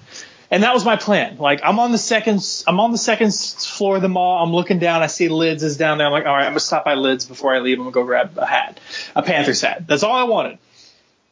I get in there, and I find, and I'm looking for a Panthers hat, and they tell me, oh, but it's buy one get one half off. And I'm like, oh shit. so like maybe there's a cheap hat I can get for my brother-in-law because he likes the Houston Astros, uh, and for baseball. And I'm like, okay, uh, maybe I, maybe I can get him one. I find a cheap one, but I actually really like it, so I'm gonna get it for myself. Uh, and it is cheap, and it's and even cheaper, of course, being half off. Well, I'm looking at all the Panthers hats, and I'm like, I don't really like any of these styles. And I see this one that is in a section by itself with other similar hats. Where one of the little, I, I don't know, you- would you call this one of the triangle sections of the hat? Has a uh, a stripe, a weird stripe on the side, all by itself. It doesn't continue all the way around the hat. and they say, I'm like, oh, this is kind of cool, but that stripe looks weird. And they say, yeah, yeah, that's actually the new style that all the teams are going to be wearing on the sidelines. So that immediately hooked me. I was like, okay, I may not like that stripe on the side, but if that's what you know my team's going to be wearing on the sidelines, I guess. And this is the only hat all, all, all the ones I see here in the store that I actually interested me. All right, I'll get it. So I grabbed this Panthers hat and I grabbed the Astros hat. And the Astros hat is gray and made up of sort of like that T-shirt material that a lot of things are using now. Uh, um, so that's it's more breathable. I like that. Uh, so I'm waiting to check out, and as this guy's ringing me up, he's on the phone with another customer, and they're asking about embroidery. so, so they're asking about embroidery, and he's telling them, yeah, it's it's ten bucks.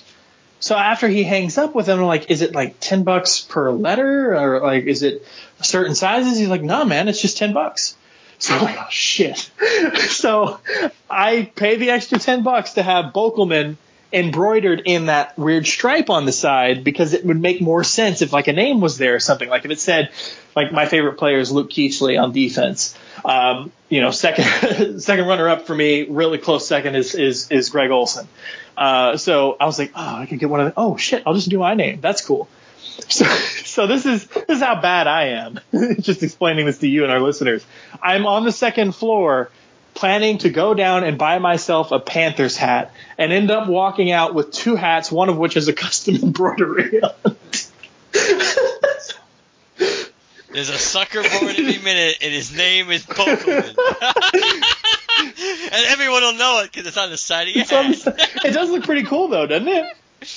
Yeah, it's an in general, it's a nice looking hat. Uh, actually, it kind of reminds me, and I, and maybe maybe at some point as I go through my hat collection. Maybe I'll send this to you. I have I have an original Carolina Panther. Oh shit! I think it was, I I think it was the first hat. I think I I could be wrong. I know it was one of the first. I can't come out and 100% and tell you verbatim absolutely that this was the first design that they ever actually f- officially released, but they released it before what their 1995 inaugural season. Because I, I remember getting it I remember getting it again at the mall. I don't think at uh when I back in the centuries ago when I was working at Waldenbooks there was a there was a if it wasn't lids it was whatever the whatever the store was at the time that sold. It could have been like Champs or it might have been you know uh, Sporting Goods or something. But I went in and and they had it and I got it just like I just like the winter jacket that I don't really wear out anymore because it's beat up, but I, I use it for snow removal. That was a jacket that I had before the 1995 inaugural season. Hmm.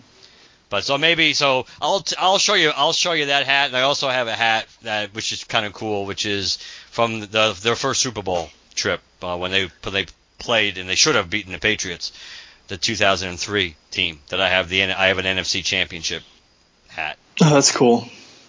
Yeah, so I'll, I'll have to show you those. But those, are they are they small like the Six Flags hat you hit, sent me? like no, that, like no, that, no, that no, one that, I have to put on the very last thing to put it on my head.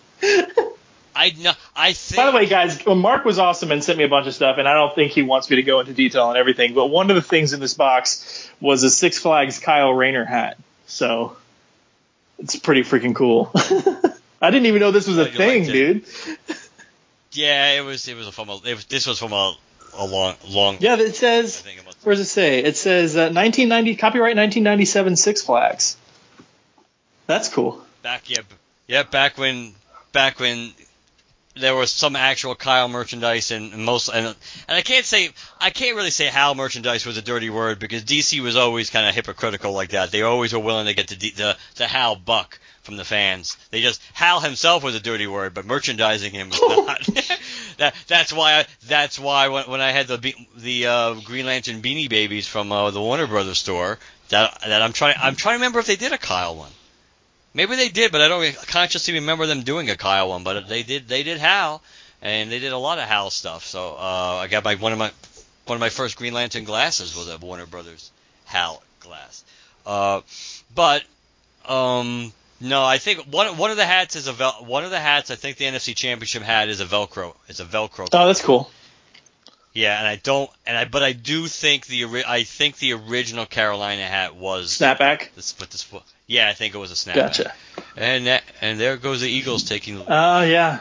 but there's only what three minutes left. Two. Two and two and change. I don't know how many timeouts Atlanta has, but uh, Yeah. Two. And both of them have two timeouts. Yeah. time.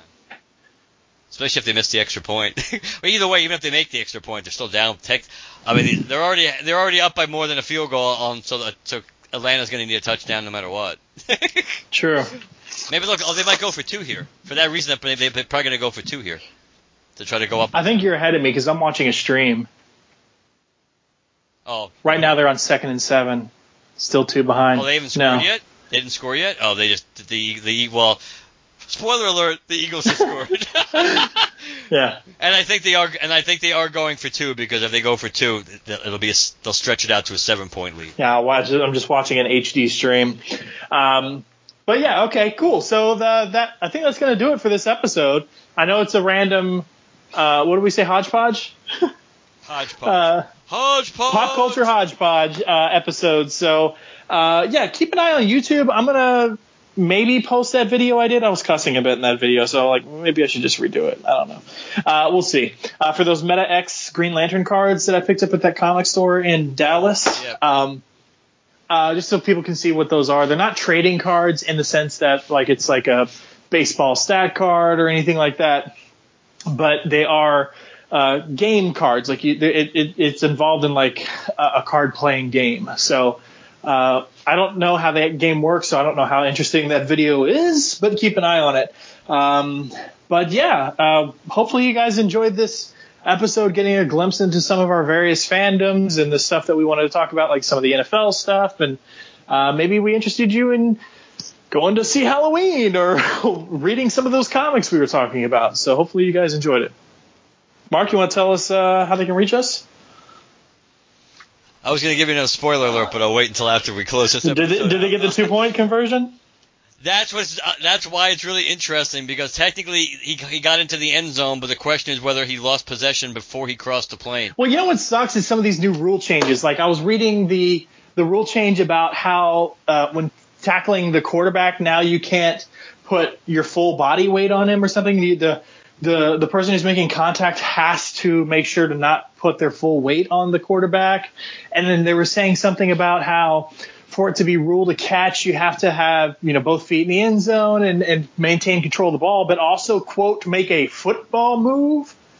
But that was the rule. I think I think I thought they I think I think I think they modified that rule because that was because that was part that was part of the thing. I forgot the language that they used, but I think they changed that from what it was because because in some in some instances that making a football move did make it, you know, it wasn't really you know viable. I mean, it's not like you had an opportunity to. Yeah. And, uh, uh, no, the ex they they did not count the two point conversion. Gotcha. Um, the uh, the the other one I was seeing is no helmet. No, wait, wait, no, wait. I'm wrong. They they did. They- no, the, the, the Eagles had. What did the Eagles have? Ten, right? Yeah. They had ten. So they did. They they gave it to them. It's, it's 18. It's 18 to it's 18 to 12. Still still possible.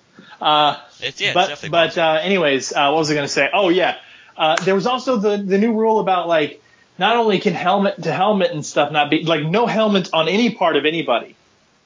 yeah, that that's gonna be that's the really shaky rule because it's almost hard not to make any kind any. It's hard, pretty impossible to make any kind of tackle without a helmet touching the the opponent. But So, this is yeah, this is going to be a really weird season to watch with all these new rule changes. So yeah. All right. Anyways, you want you want to tell people how they can reach out to us? I suppose. Uh, lanterncast at gmail.com. Website is lanterncast.com. Uh, let's see, Twitter, Facebook, uh, use hashtag GLCast to locate us on either of those. iTunes and Stitcher, whichever platform you listen to us on, please leave us a positive review. Last but not least, 708 Lantern is the voicemail. Leave us a voicemail, please, and let us know what you think. All right, guys. Uh, also, let us uh, let us know what you want to hear from us. That would really help us too in situations like this. I mean, we didn't have a whole lot of prep time just because of the fact that my little brother was born and all the stuff going on with Mark and, and all this stuff. So it was hard to do some real prep work. We do have ideas. We mentioned in the past doing that three of a kind storyline from the Kyle Rayner run crossover stuff. We do have ideas, but all of those require some semblance of prep, which is why this episode is more of what we could say hodgepodge. So in, in those instances where you know we we have uh, we don't have we, we already have ideas but they require more prep. What's what's some stuff you'd like to hear from us in the event that we want to put something out but we don't have time to put a lot of uh, research and reading into it prior to recording? So i mean even even if it's not something like that even if it's just an, an episode topic of some issues you want to hear from us please let us know what you guys uh, what you guys want to hear from us. Indeed, it always helps. all right guys we'll talk to you later. Good night, everybody. good night